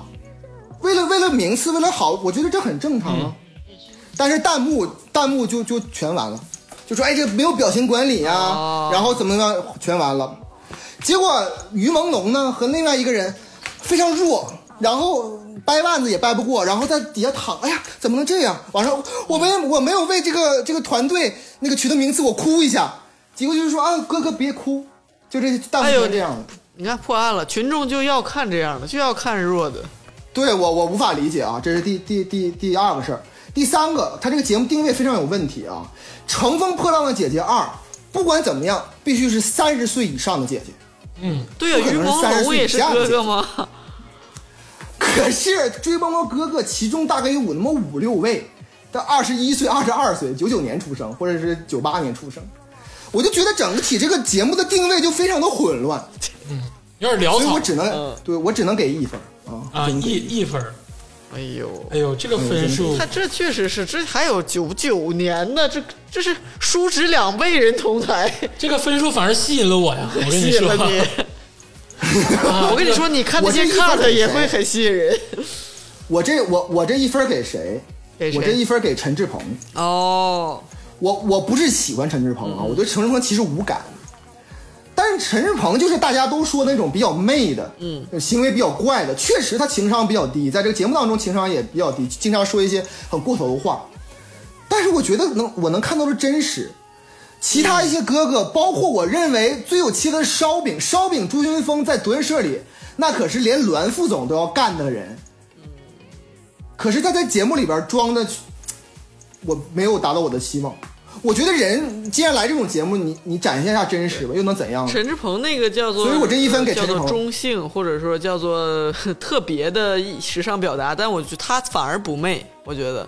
如果说要跟我睡觉的话，啊，不不得不睡的话，我肯定选，我肯我肯定选于朦胧，因为他更媚一些，你知道吗？就只能是这是样。个你太恶心了，李组长，我不得不说啊，就是你太恶心不。是李组长，之前咱们这个灵魂拷问呢，都是竹子老师问咱们，你不能问自己 问自己呀、呃，我但我明白了他的意哦思，我真的我 get 到，I know you, bro。懂了，懂了，就是于朦，就是陈志朋在在中性，在怎么样？然后于朦胧在那个呃怎么说男男男孩儿，但是骨子里的东西，他就是就是媚和低。陈志朋骨子里是天性，我说两点啊，那个《追光吧哥哥》，鄂总不参与评分，但是鄂总确实看了第一期跟第二期。嗯，那个我看完这节目的时候，我就心酸，我就没有往下看。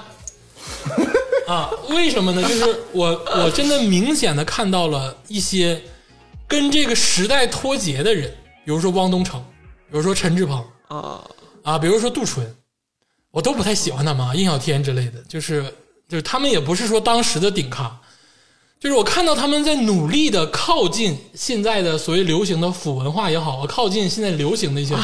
他们也玩这个，就是你看汪东城跳舞的时候，就是我们说的泥鳅打滚啊，在地上，就其实他是想展现那个就是媚，就展现那个呃，就是男性的、学那个偶偶像啊偶像的那个就是呃新一代偶像团体哎那个感觉，包括这个杜淳也好，杜淳跳了一首蔡徐坤的《情人》，你跟我说情人，我能想到的就是刀郎跟杜德伟，但是 蔡国情人是你跟这个时代也不挂。你也有点脱节了，是啊，我脱节了。其实挺好听，《情人》是我我认为啊，所有流量里面最出圈的一首歌，《情人》。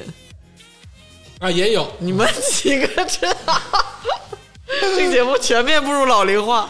就是我的意思是什么呢？就是你你明显能看到这些就是老大不小的人了，心酸。在努力的贴近，但是又贴不好。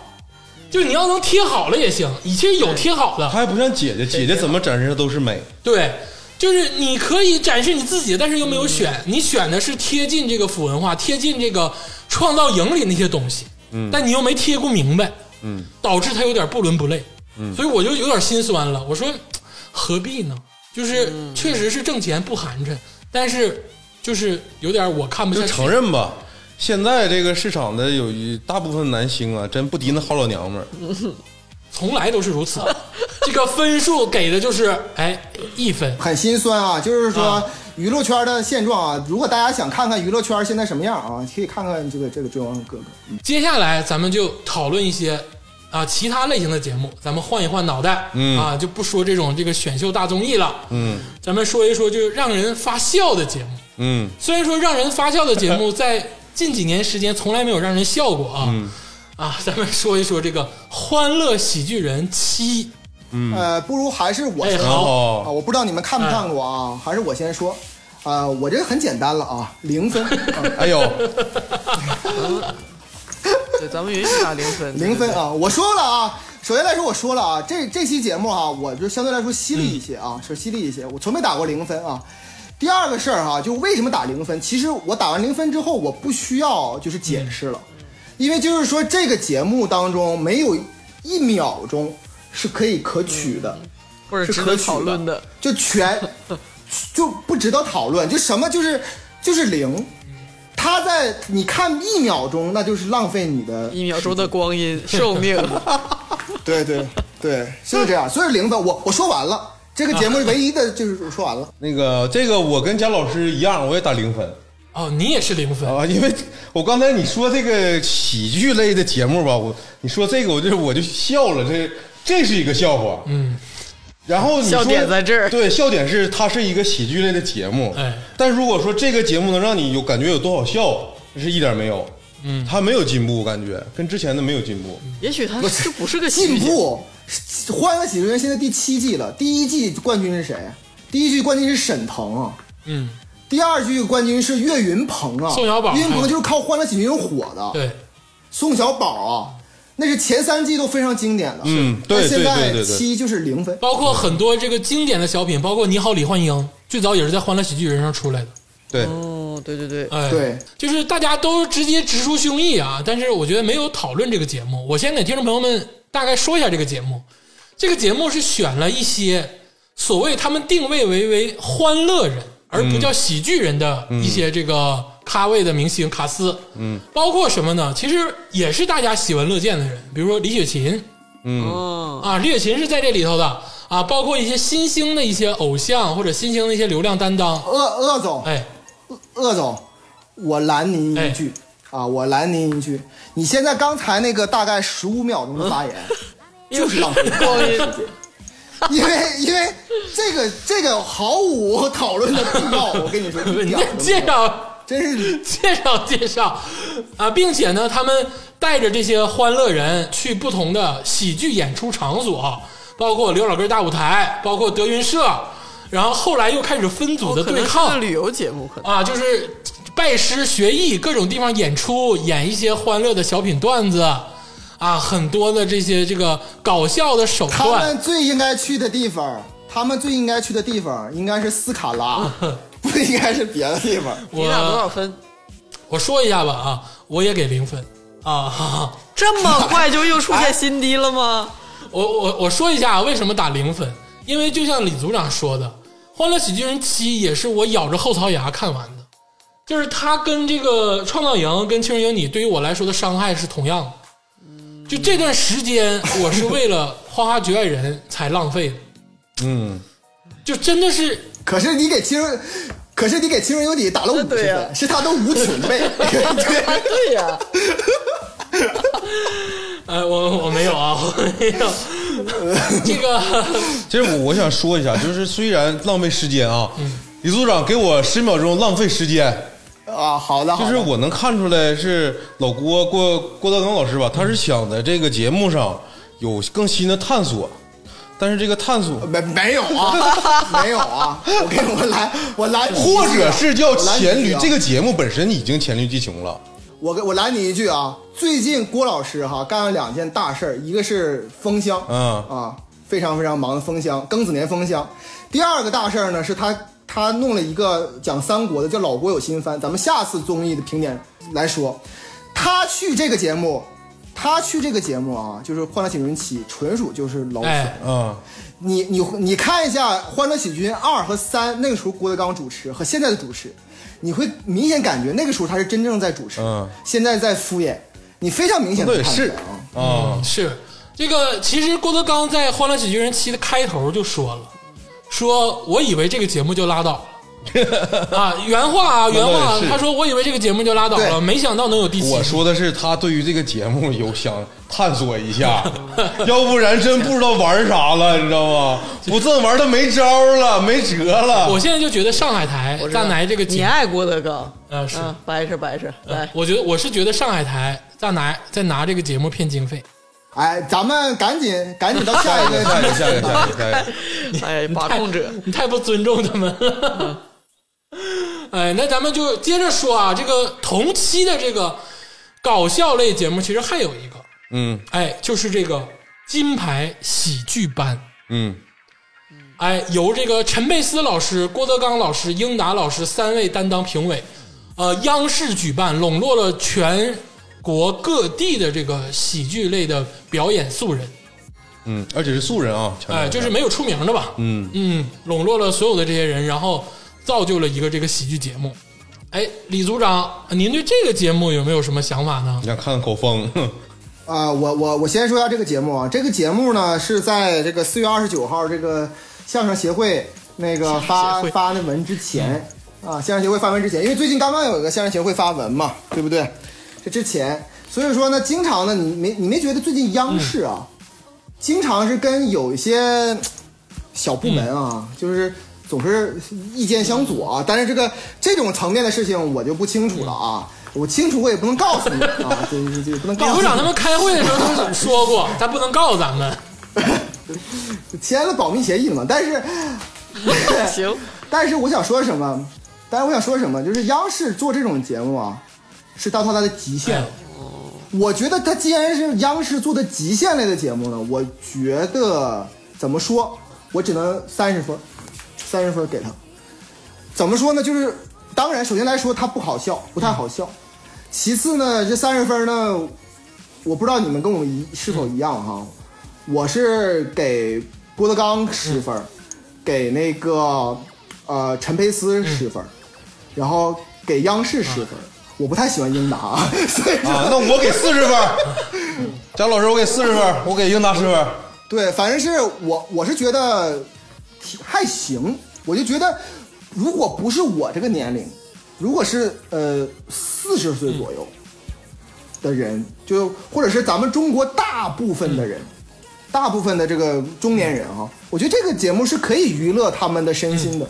他们回到家了之后呢，确实我不是因为这个央视我捧着说啊，我只是说对于稍微来说就是传统一点的人。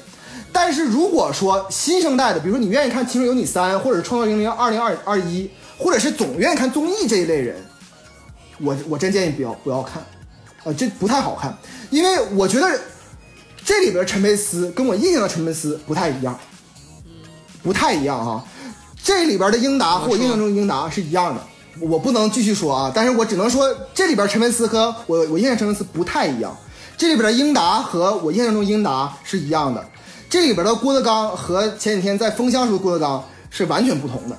所以说，我觉得整体来说，我就只能给他打三十分，就中规中矩吧，只能是这样，就可可以不看很。有深意呀、啊，是啊，说的云里雾里的 啊，你这咱不用怕央视，咱跟央视没关系，他们查不到咱们。别别别啊，，央视你别碰，不不不，没有必要啊，没有必要。刚才这个佳茹老师给了三十分，那个天霸老师给了四十分啊。呃，我说说我的吧，因为我的这个看节目的顺序不同，所以说我对于这个节目有不同的改观。因为我是看完《欢乐喜剧人七》，紧接着看的 金牌喜剧版。啊，啊，所以说没办法，就是你当你极度压抑的时候，你突然有一点释放，你就会觉得这个东西非常珍贵。嗯啊，所以说你看，你给三十，你给四十，我呢给六十嗯，啊，我觉得他、也可以我我觉得他在就是同期的喜剧类节目是及格的。嗯，因为对手太傻逼，所以说给他衬托的，我觉得还可以。是那上海台能跟央视干吗？啊，是，就你不能这么说啊，你不能这么说。就是刚才加州老师有一句话非常对，这个节目其实算是央视的极限了。是我其实我看这个节目的时候，我是揣着我爸的那种状态去看的，我感觉我会笑。另外呢，就是三位评委啊，我觉得都是喜剧界的泰斗，包括英达。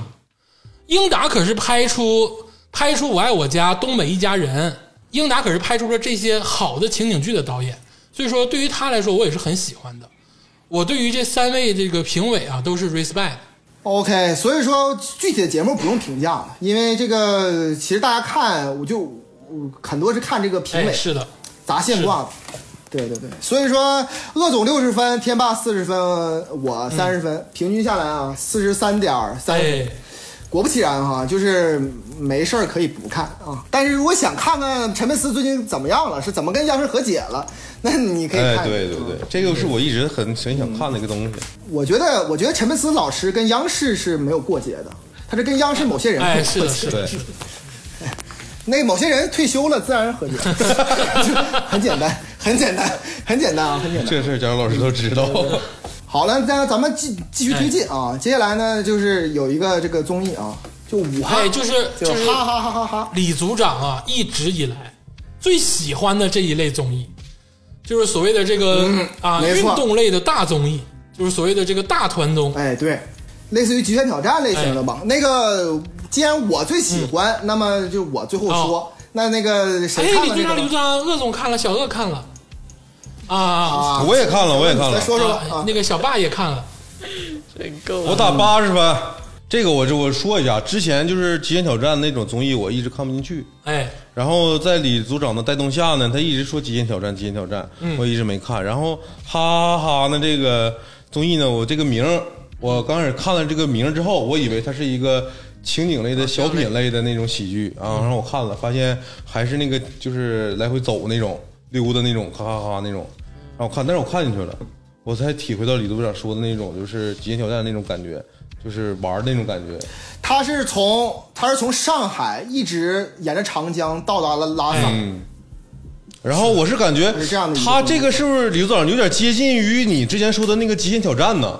玩特别溜这种感觉。对啊，对对对，所以我看进去了，这个是个好综艺，所以说打八觉得是个好综艺，打八十分。哎呀，嗯，好，那这个小鄂发言吧。嗯，呃，五哈啊，这是是一个刚才讲过的，是一种户外的这个大团综，呃，咖位呢其实都非常的大，其中包括这个邓超老师、哎陈赫老师跟鹿晗老师这三位，对，尤其尤其还有一个刚刚新进的这个喜剧人，就不是那个脱口秀大会冠军王哎、冕是，但是当导游，啊是的，哎就是这几主要的就是这几个咖位，这个鄂总给的分数呢是这个一分啊，啊，哦，这个哎呦，有点好奇了。哎，是的，因为我跟天霸老师就是天差地别啊，啊不太一样。天霸老师之前是没看过类似的综艺对对对，啊，对吧？你也没看过《极限挑战》，对你也没看过《Running Man》，也没看过类似的很多综艺。对，我是看过，嗯所以说我对于这个综艺呢，就挑剔的眼光就会比较重。我看完第一期之后啊，我就是觉得这个综艺尬到让我不能继续的去往下接着看。嗯，这个综艺就是我感觉完全没有编排，跟完全没有一个认真的态度，就是感觉在敷衍事儿，大家都是一个活儿一样的状态。就他没有真心的触碰到一个让人能感兴趣、能能让人接着往下跟着他们一起走的那个刺激我的点。我就是觉得他们在在履行一个合同而已。我对于五哈的这个感官特别的不好。当然啊，我就我就说这话得罪很多人，包括这个鹿晗的粉丝啊，或者很多人的粉丝。我黄先渤的粉丝，啊、我先是黄渤就是来干活的，我真的觉得黄渤就是来干活的。我先说一下啊，我对于邓超老师、对于陈赫老师、对于鹿晗老师，并没有恶意的偏见，他们三个人都是我喜欢的艺人，但是这个节目我真的是不喜欢。那就接下来呢，由由由我去打一下分吧啊，我打九十八分哎啊，九十八分。完这是我揣测的近吗？是这是揣测对，小鳄啊，我要跟你说一说啊，这这是怎么回事？我不我不干了，我退出首先第。我 首先第一点呢，你肯定只你肯定没有全看哎，这个综艺呢，我跟你说，成本比创造营还要高。我哦操，它是腾讯，它是腾讯出来的、哦出的出的作品，哦，它的成本其实比创造营还要高。只是第一期你光看他们在船上一一脸懵逼，感觉有点尴尬。确实第一期很尴尬，后来邓紫棋来了哈、之后啊，就一直很好的，哦而且在西北、在拉萨那种布景，其实成本非常的高。首先这是第一点啊，第二点啊是天霸说这是像极限挑战。嗯哦，我说的这是《极限挑战》的升级版，就是说它是一种自由性的综艺，表面上很自由，但其实有剧本，所以让我看的就是可以既可以跟他走，又不至于失控。因为接下来后来之后，他们有经常就是在沿途当中，比如说在轮渡里怎么样的生活呀，每天有怎么样的，它不是任务，而是就是生活。包括有一段，呃，邓超回到了他江西老家，老家里边的时候，他在那个江西老家里边看了他的老恩师，确实是就是真实的去看一下老恩师，也没有说什么很很特特很特殊，但是这个给我很真实感，这是第二点啊。第三点啊，我觉得你有一个很不很不对的一个很说的看很不对的地方，就是对比韩国综艺和这个国外的综艺，当然创意绝对不这个不是首创的，包括《极限挑战》，其实来说有很多借鉴了韩国韩综的厉害就在于创造力，但是你要论节目节目的精良性、节目的这种视野性和哎。节目的这种好看程度、游游戏设置，是要比韩综，包括《西游记》，包括一些那个《Running Man》要好太多了。这个五哈这个这个这个节目呢，三个嘉宾，三个男嘉宾，陈赫、邓超还有鹿晗，他们三个本身很熟，哎，他们三个人本身很好难熟出来的，所以，对，所以说跑男做出来做出来一个升级版的极限挑战，我觉得是特别的好看的，尤其是腾讯出品，真是有钱。这里边后来看出真是挥金似土的这个这个有这个这个整个设置，确实所以说我我打九十八分是。我从从头从头至尾到现在我打的最高分，我记得上的最高分是九十七分，我给浪姐的。当然了，如果说《极限挑战》第一部咱们当时如果评的话，我可能打九十九分或一百分。我近好多年没看到的一个好作品，嗯，哎嗯呦，真的是强烈推荐给大家。评价如此之高，那我能怎么办呢？你看领导这么说了没，看完，也许真的很好。不是，这很这很正常，因为我觉得我如果只看前第一集和第二集，我也觉得我跟鄂总感觉是一样的，因为第一集、第二集它进度进入非常慢。这个节目啊，虽然说鄂总啊没有揣测到圣意，但是呢，啊这个分数也打出来了啊，这个八十分的天霸老师，一分的鄂总，加上九十八分的这个李组长，平均下来的分数是五十九点六七分。你呀、一己之力给拉好不及可惜格了。呀，一己之力给拉到了五十九点六七分。哎呀，不知道李组长可能心都碎了，但是没有办法啊。我也想个招儿，之后的综艺都不能超过五十九分儿。那个下一个啊，下一个就要说一个，就是比较，就是大家都没有关注，只有这个李组长一个人关注的这个节目，叫《同一屋檐下。哎，我看了，哎呦，竹子老师还看了，当时那天在那个群里组长补的嘛，补说这这个也要看，哦正好我就看到了那条信息，我就打开看了。啊，好吧，那这个要李组长先说吧。行，那我我来先说一下我我我的看法啊啊，就是还是先打个分吧，还是先打个分吧。我打九十九，我的天，我又没看完，真是的，我李组长，我二十分已经在嘴边。哎，我现在真的摸透了。你知道李组长为什么给五哈跟同一屋檐下打了这么高的分数吗？嗯因为一个是户外节目，一个是恋爱节目，这两个东西就是他在美国现在缺的两个东西。哦，哎，又不能出门，又没有恋爱，距距对异地，其实不是啊，就表面上来看啊，我我先介绍一下《同一屋檐下》，它现在只有一集，哎，一集是它什么呢？它是呃三男三女，嗯，同时搬进就是单身的啊，搬进了这个是素人，上海。他们是素人是吧？他们是素人啊，对对对。他们是各行各业的，有人有人是当模特，但是长得都很帅啊，很漂亮，肯定不能是，对说是肯定不是那种素纯，对，就是但是有些人是在这个公司职员，有的人是这样，反正是确实不是演员，对对，啊不是演员都是生面孔。然后他。对生面孔，然后他们呢就是三男三女，然后一起呢是呃在上海市的一个旁边的一个郊区，就是剧组给他租一个大别墅，嗯，然后他们三个人呢，呃，他们六个人呢，呃，一起在一起一百零五天吧，嗯好像没记错是一百零五天，嗯，谁要如果说想离开了，比如说走了一个男的，就补进来一个男的，哎，走一个女的就就补进来一个女的，嗯，或者是两个人恋爱了，两个人离开了，嗯，然后就再补一男一女，就是这样的。那为什么他们为什么走啊？就是被人投票投出去吗？还是自己选择？不是，就是自己有时候就选择就待不下去了。就比如说我向你表白，啊，然后你没你拒绝我，绝我感觉有点儿，嗯，我我真的就走了。那我再向另一个表白就完了呗。你人家不是你 我为什么说真实的？你怎么可能是这样的呢？哈哈，我可能的我可能就是非你莫属也没这么整啊！男嘉宾的表白失败，然后孟非说：“你再来一下。他不是表白失败啊，往往是他们那种恋爱是水到渠成的那种恋爱。啊。而且他这个里边也呃也有跟踪，就比如说现在过了，其实已经过去了两三个月，嗯，然后又出了节目，就跟踪他们现在还就在一起的是否还在一起，他会有一个跟踪采访。啊，同时呢有六个人，嗯，在这个跟咱们一样在。上帝视角看他们的平常怎么生活，啊。这里边有谁呢？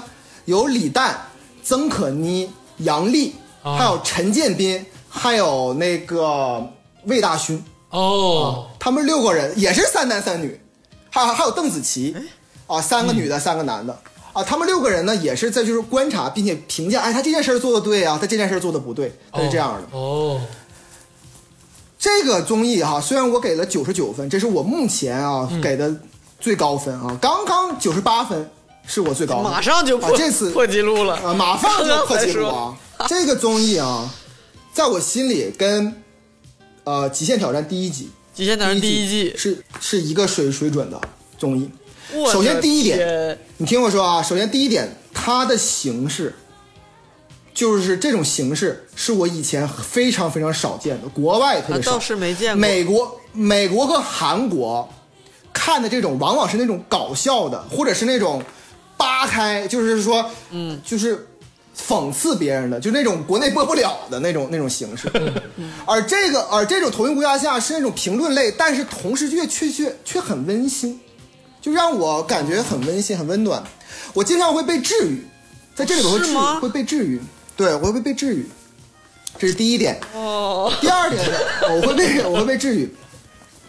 第二点呢，表面上这是一个这个恋爱节目，嗯，但其实你细想，它它不是一个就是真正的那种所谓的那种恋爱节目。为什么这么说呢？因为他们只要一恋爱开始了，他们就搬走了。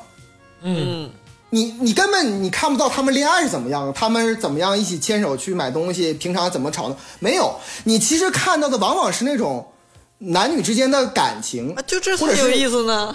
或者是友情，或者是暧昧，或者是青春。我看我看同一屋檐下的情况下呢，我跟我其实跟我姥姥一块儿在一起看的啊有的时候真的是我姥姥也挺愿意看，然后我看的情况下，有的时候真的是抑不抑制不住，就是眼眼泪就会下来。哦，是吗？有有有几集，不是因为感动啊，不是因为感动，这里边没有什么感动。普通人，普通人的普通事儿，怎么会感动你呢？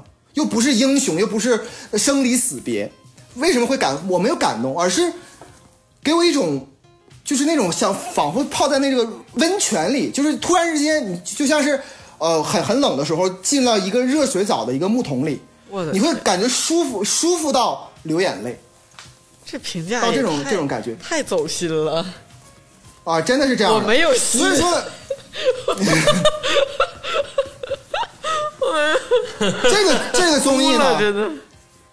这个综艺其实比较就是真正开始进入状态的是李行，其中一个人叫豪哥进来，大概是第五期开始，嗯，就整体这个开始进入有氛围了这种状态。所以我真的推荐大家好好去看这个综艺。这个综艺，我觉得如果你是一个二十岁以下的这个少男少女，比如说你是高中生，那么你会对未来的爱情有有那种期许。我觉得你不会被就是就是感觉就很丧，会很阳光的。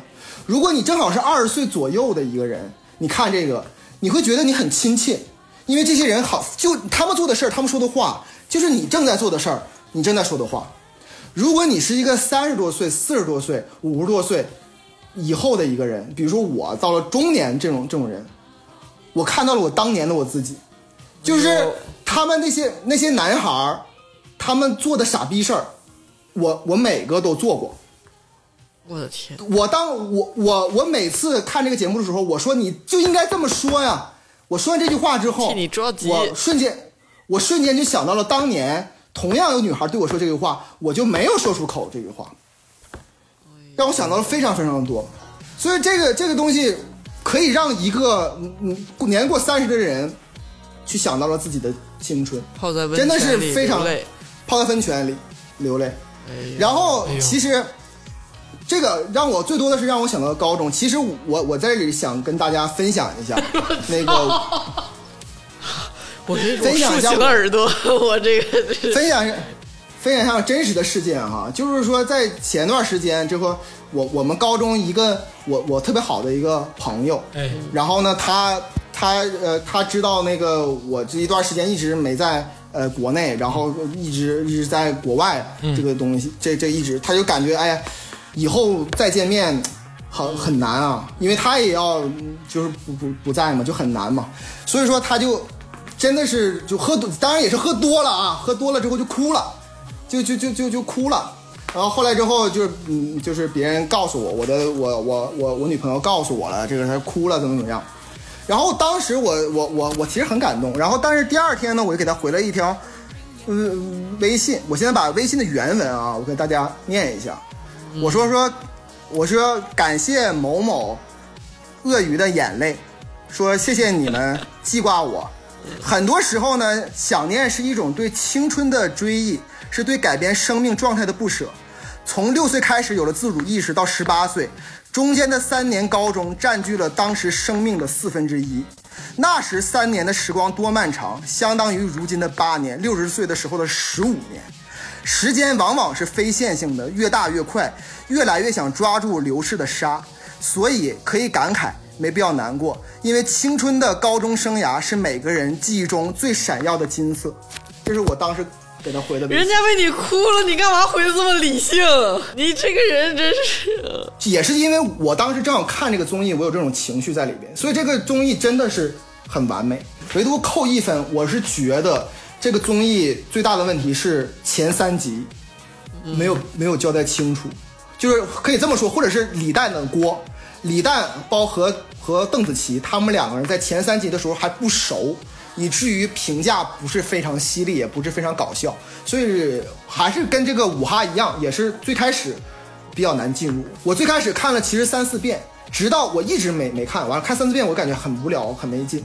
后来之后，直到群里有一个咱们的群的同同，就是这个群友一个一个伙伴，他说：“哎，我给你推荐，你一定要看这个。”我说：“我看了。”你记不记得那天我在群里说，我说我看了，我感觉我感觉没什么意思。他说：“你看吧，后边每一集都有槽点。”我说：“行吧，我就看。”果不其然，真的是感谢那位群友，谢谢。哦，那我我哎，显得我很深沉了，很深沉了。真是的，我刚才有一种听领导开会的时候，突然 就是走心了。又又又领导突然走心了，我只能用温馨的笑容面对，就是 大爷，大爷，那就九，那就九十九吧。行了，过。你必须得直发书意。那武汉我给了一分儿那您您是不是也正常点儿？不是我这，哎呀，我没有心，我把你真实想法说出来，我就啪啪我打，就我我就我就是看了第一集，我还是吃着披萨，你知道吗？买了个外卖，然后，哎呀，寻思，哎，今天有任务看综艺，看哪个呢？然后正好看见那个群里，嗯李佳洲说，哎。补一个综艺，这个也得看。我说那就就是他吧。打开看了，就是我吃的这段时间，也就是半集吧，就是这样。然后我就关了，什么玩意儿？就是就是。因为我甚至没有注意到，就是李诞他们出来，就是这个上帝视角，他们的这个视角，嗯，好像都比较少出现的时候，我就吃完了。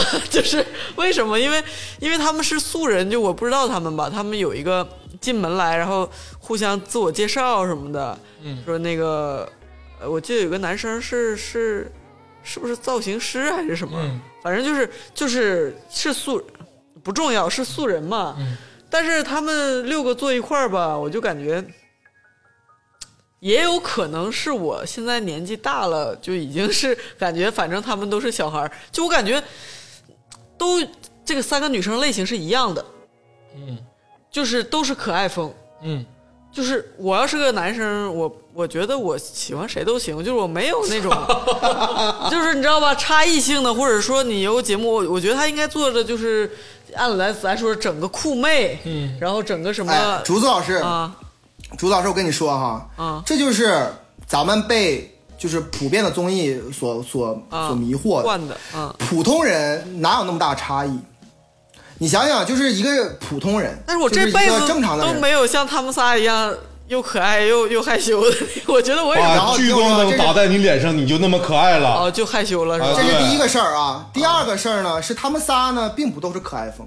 嗯，呃，你要如果接下来再看十分钟，你就看到那个女的强势撕逼了，就是那个跟一个男的撕了。哦是啊吗？，就是这个，这对，这是第一集的爆点。把聚光灯打在你脸上，三十分钟之后你就开始撕了。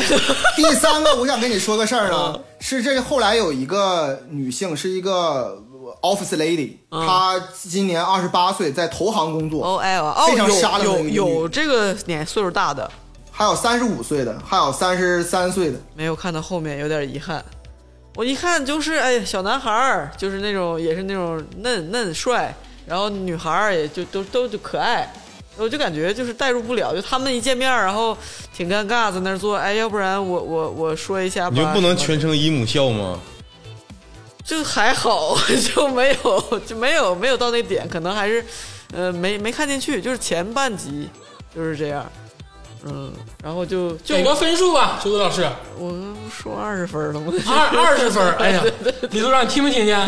竹子老师就给二十分啊，那可是你让你哭了的节目啊！看了半集，对，这不是这是很正常的事情。同一屋檐下啊，这个李组长强势出击，给了九十九分的高分啊，但是也是被我们这个同公司伙伴啊、呃一力之一己之力一己，之下拉到这个五十九点五分，哎呦，又是差零点几分及格。漂亮，漂亮，哎呀，将在外，军令有所不受啊！对对对，这没办法，这个李组长，你看没看见？你看没看见，组长？这个土崩瓦解的制度，不是，我是觉得这是非常正常的，这是这是非常正常的事情。首先来说呢，你俩没有都看，对对对？吧？没有都看。其次呢，即使你们都看了，没准就不喜欢，哎，这这是非常正常的。没准竹子老师看完了之后不打二十分，打一分，哎，也对，也有可也有可能，也有这种对也有这种可能。是呃那个回归到同一屋檐下，我最后说两句啊。同一屋檐下采用的就是 Big Brother 的模式，Big Brother 的模式就是把很多人关到关到一个屋子里，然后让他们集体生活，然后配上帝视角来评论辅助。啊，不对，我我我刚才我那个 Big Brother 我也看过，不是哎，英国的版本、美国的版本，还有这个韩国的版，哎，日本还是韩国的版我都看过。不是，我刚才说的很清楚了，这个综艺不是说它的它的点不在于评价的多么犀利和搞笑，或者是赤裸裸。因为国外的美国的这种，包括英国的这种，是往往是那种赤裸的或者撕逼干仗的，而同一乌鸦下给我的是治愈，它它是两种不同的，是这是这是最关键的不一样的啊。嗯，好，好，好，啊，那个就是挺好啊，挺好。看来李组长是不允许别人再说别的话了哈，就已经给贴过上了。但是就我还有两点想说的啊。首先，那个网上有对同一屋檐下的一点质疑，就是所谓的素人啊，这个素人到底是多素，或者素不素？这个是就算素想不想出道？哎，有一点质疑啊，这是其中的一个讨论。第二个讨论就是对于这个爱情的真实跟让人向往爱情的甜美，能不能作为一个营销的手段？这个话我怎么说呢？就是我个人觉得啊，真正的爱情是不能在聚光灯之下的。对，我而且就算之下，我觉得也就那么回事，都没有我的爱情好呢。我就是真正的，就那样吧。但是呢，至少这个节目给予李李组长，或者是给予很多观看的人给予给予念给予，嗯你们今天有 给予很多人这个温暖的感觉，我觉得就够了。嗯，哎嗯，行，咱们这个前半趴的这个综艺节目啊，就是我觉得总结到这儿是可以的。其中呢，就是这个分数啊，两个李组长非常中意的节目啊，哈哈哈哈哈跟同一屋檐下都被这个我们这个不争气的员工啊，这个直接拉下马。你看李组长气的脸脸都绿了。很平静，还好。这没有什么生气不生气的，只是我希望你们以后看完之后多看一点。啊，这个领导发话了，领导这句话就已经很重了。的意思就是你们到底干鸡巴怪什么怪咱们了吃的？对怪对怪咱们怪咱们了。哎呀，好，咱们下一个是上半趴的节目就此结束。哎呀咱们期待咱们的下半趴。在哎尴尬中休息一下。对，咱们稍微休息休息，我们在私下好好哄一哄李组长。好，咱们这个稍微休息一会儿啊，听一首歌曲，大家缓一缓。哎，谢谢大家。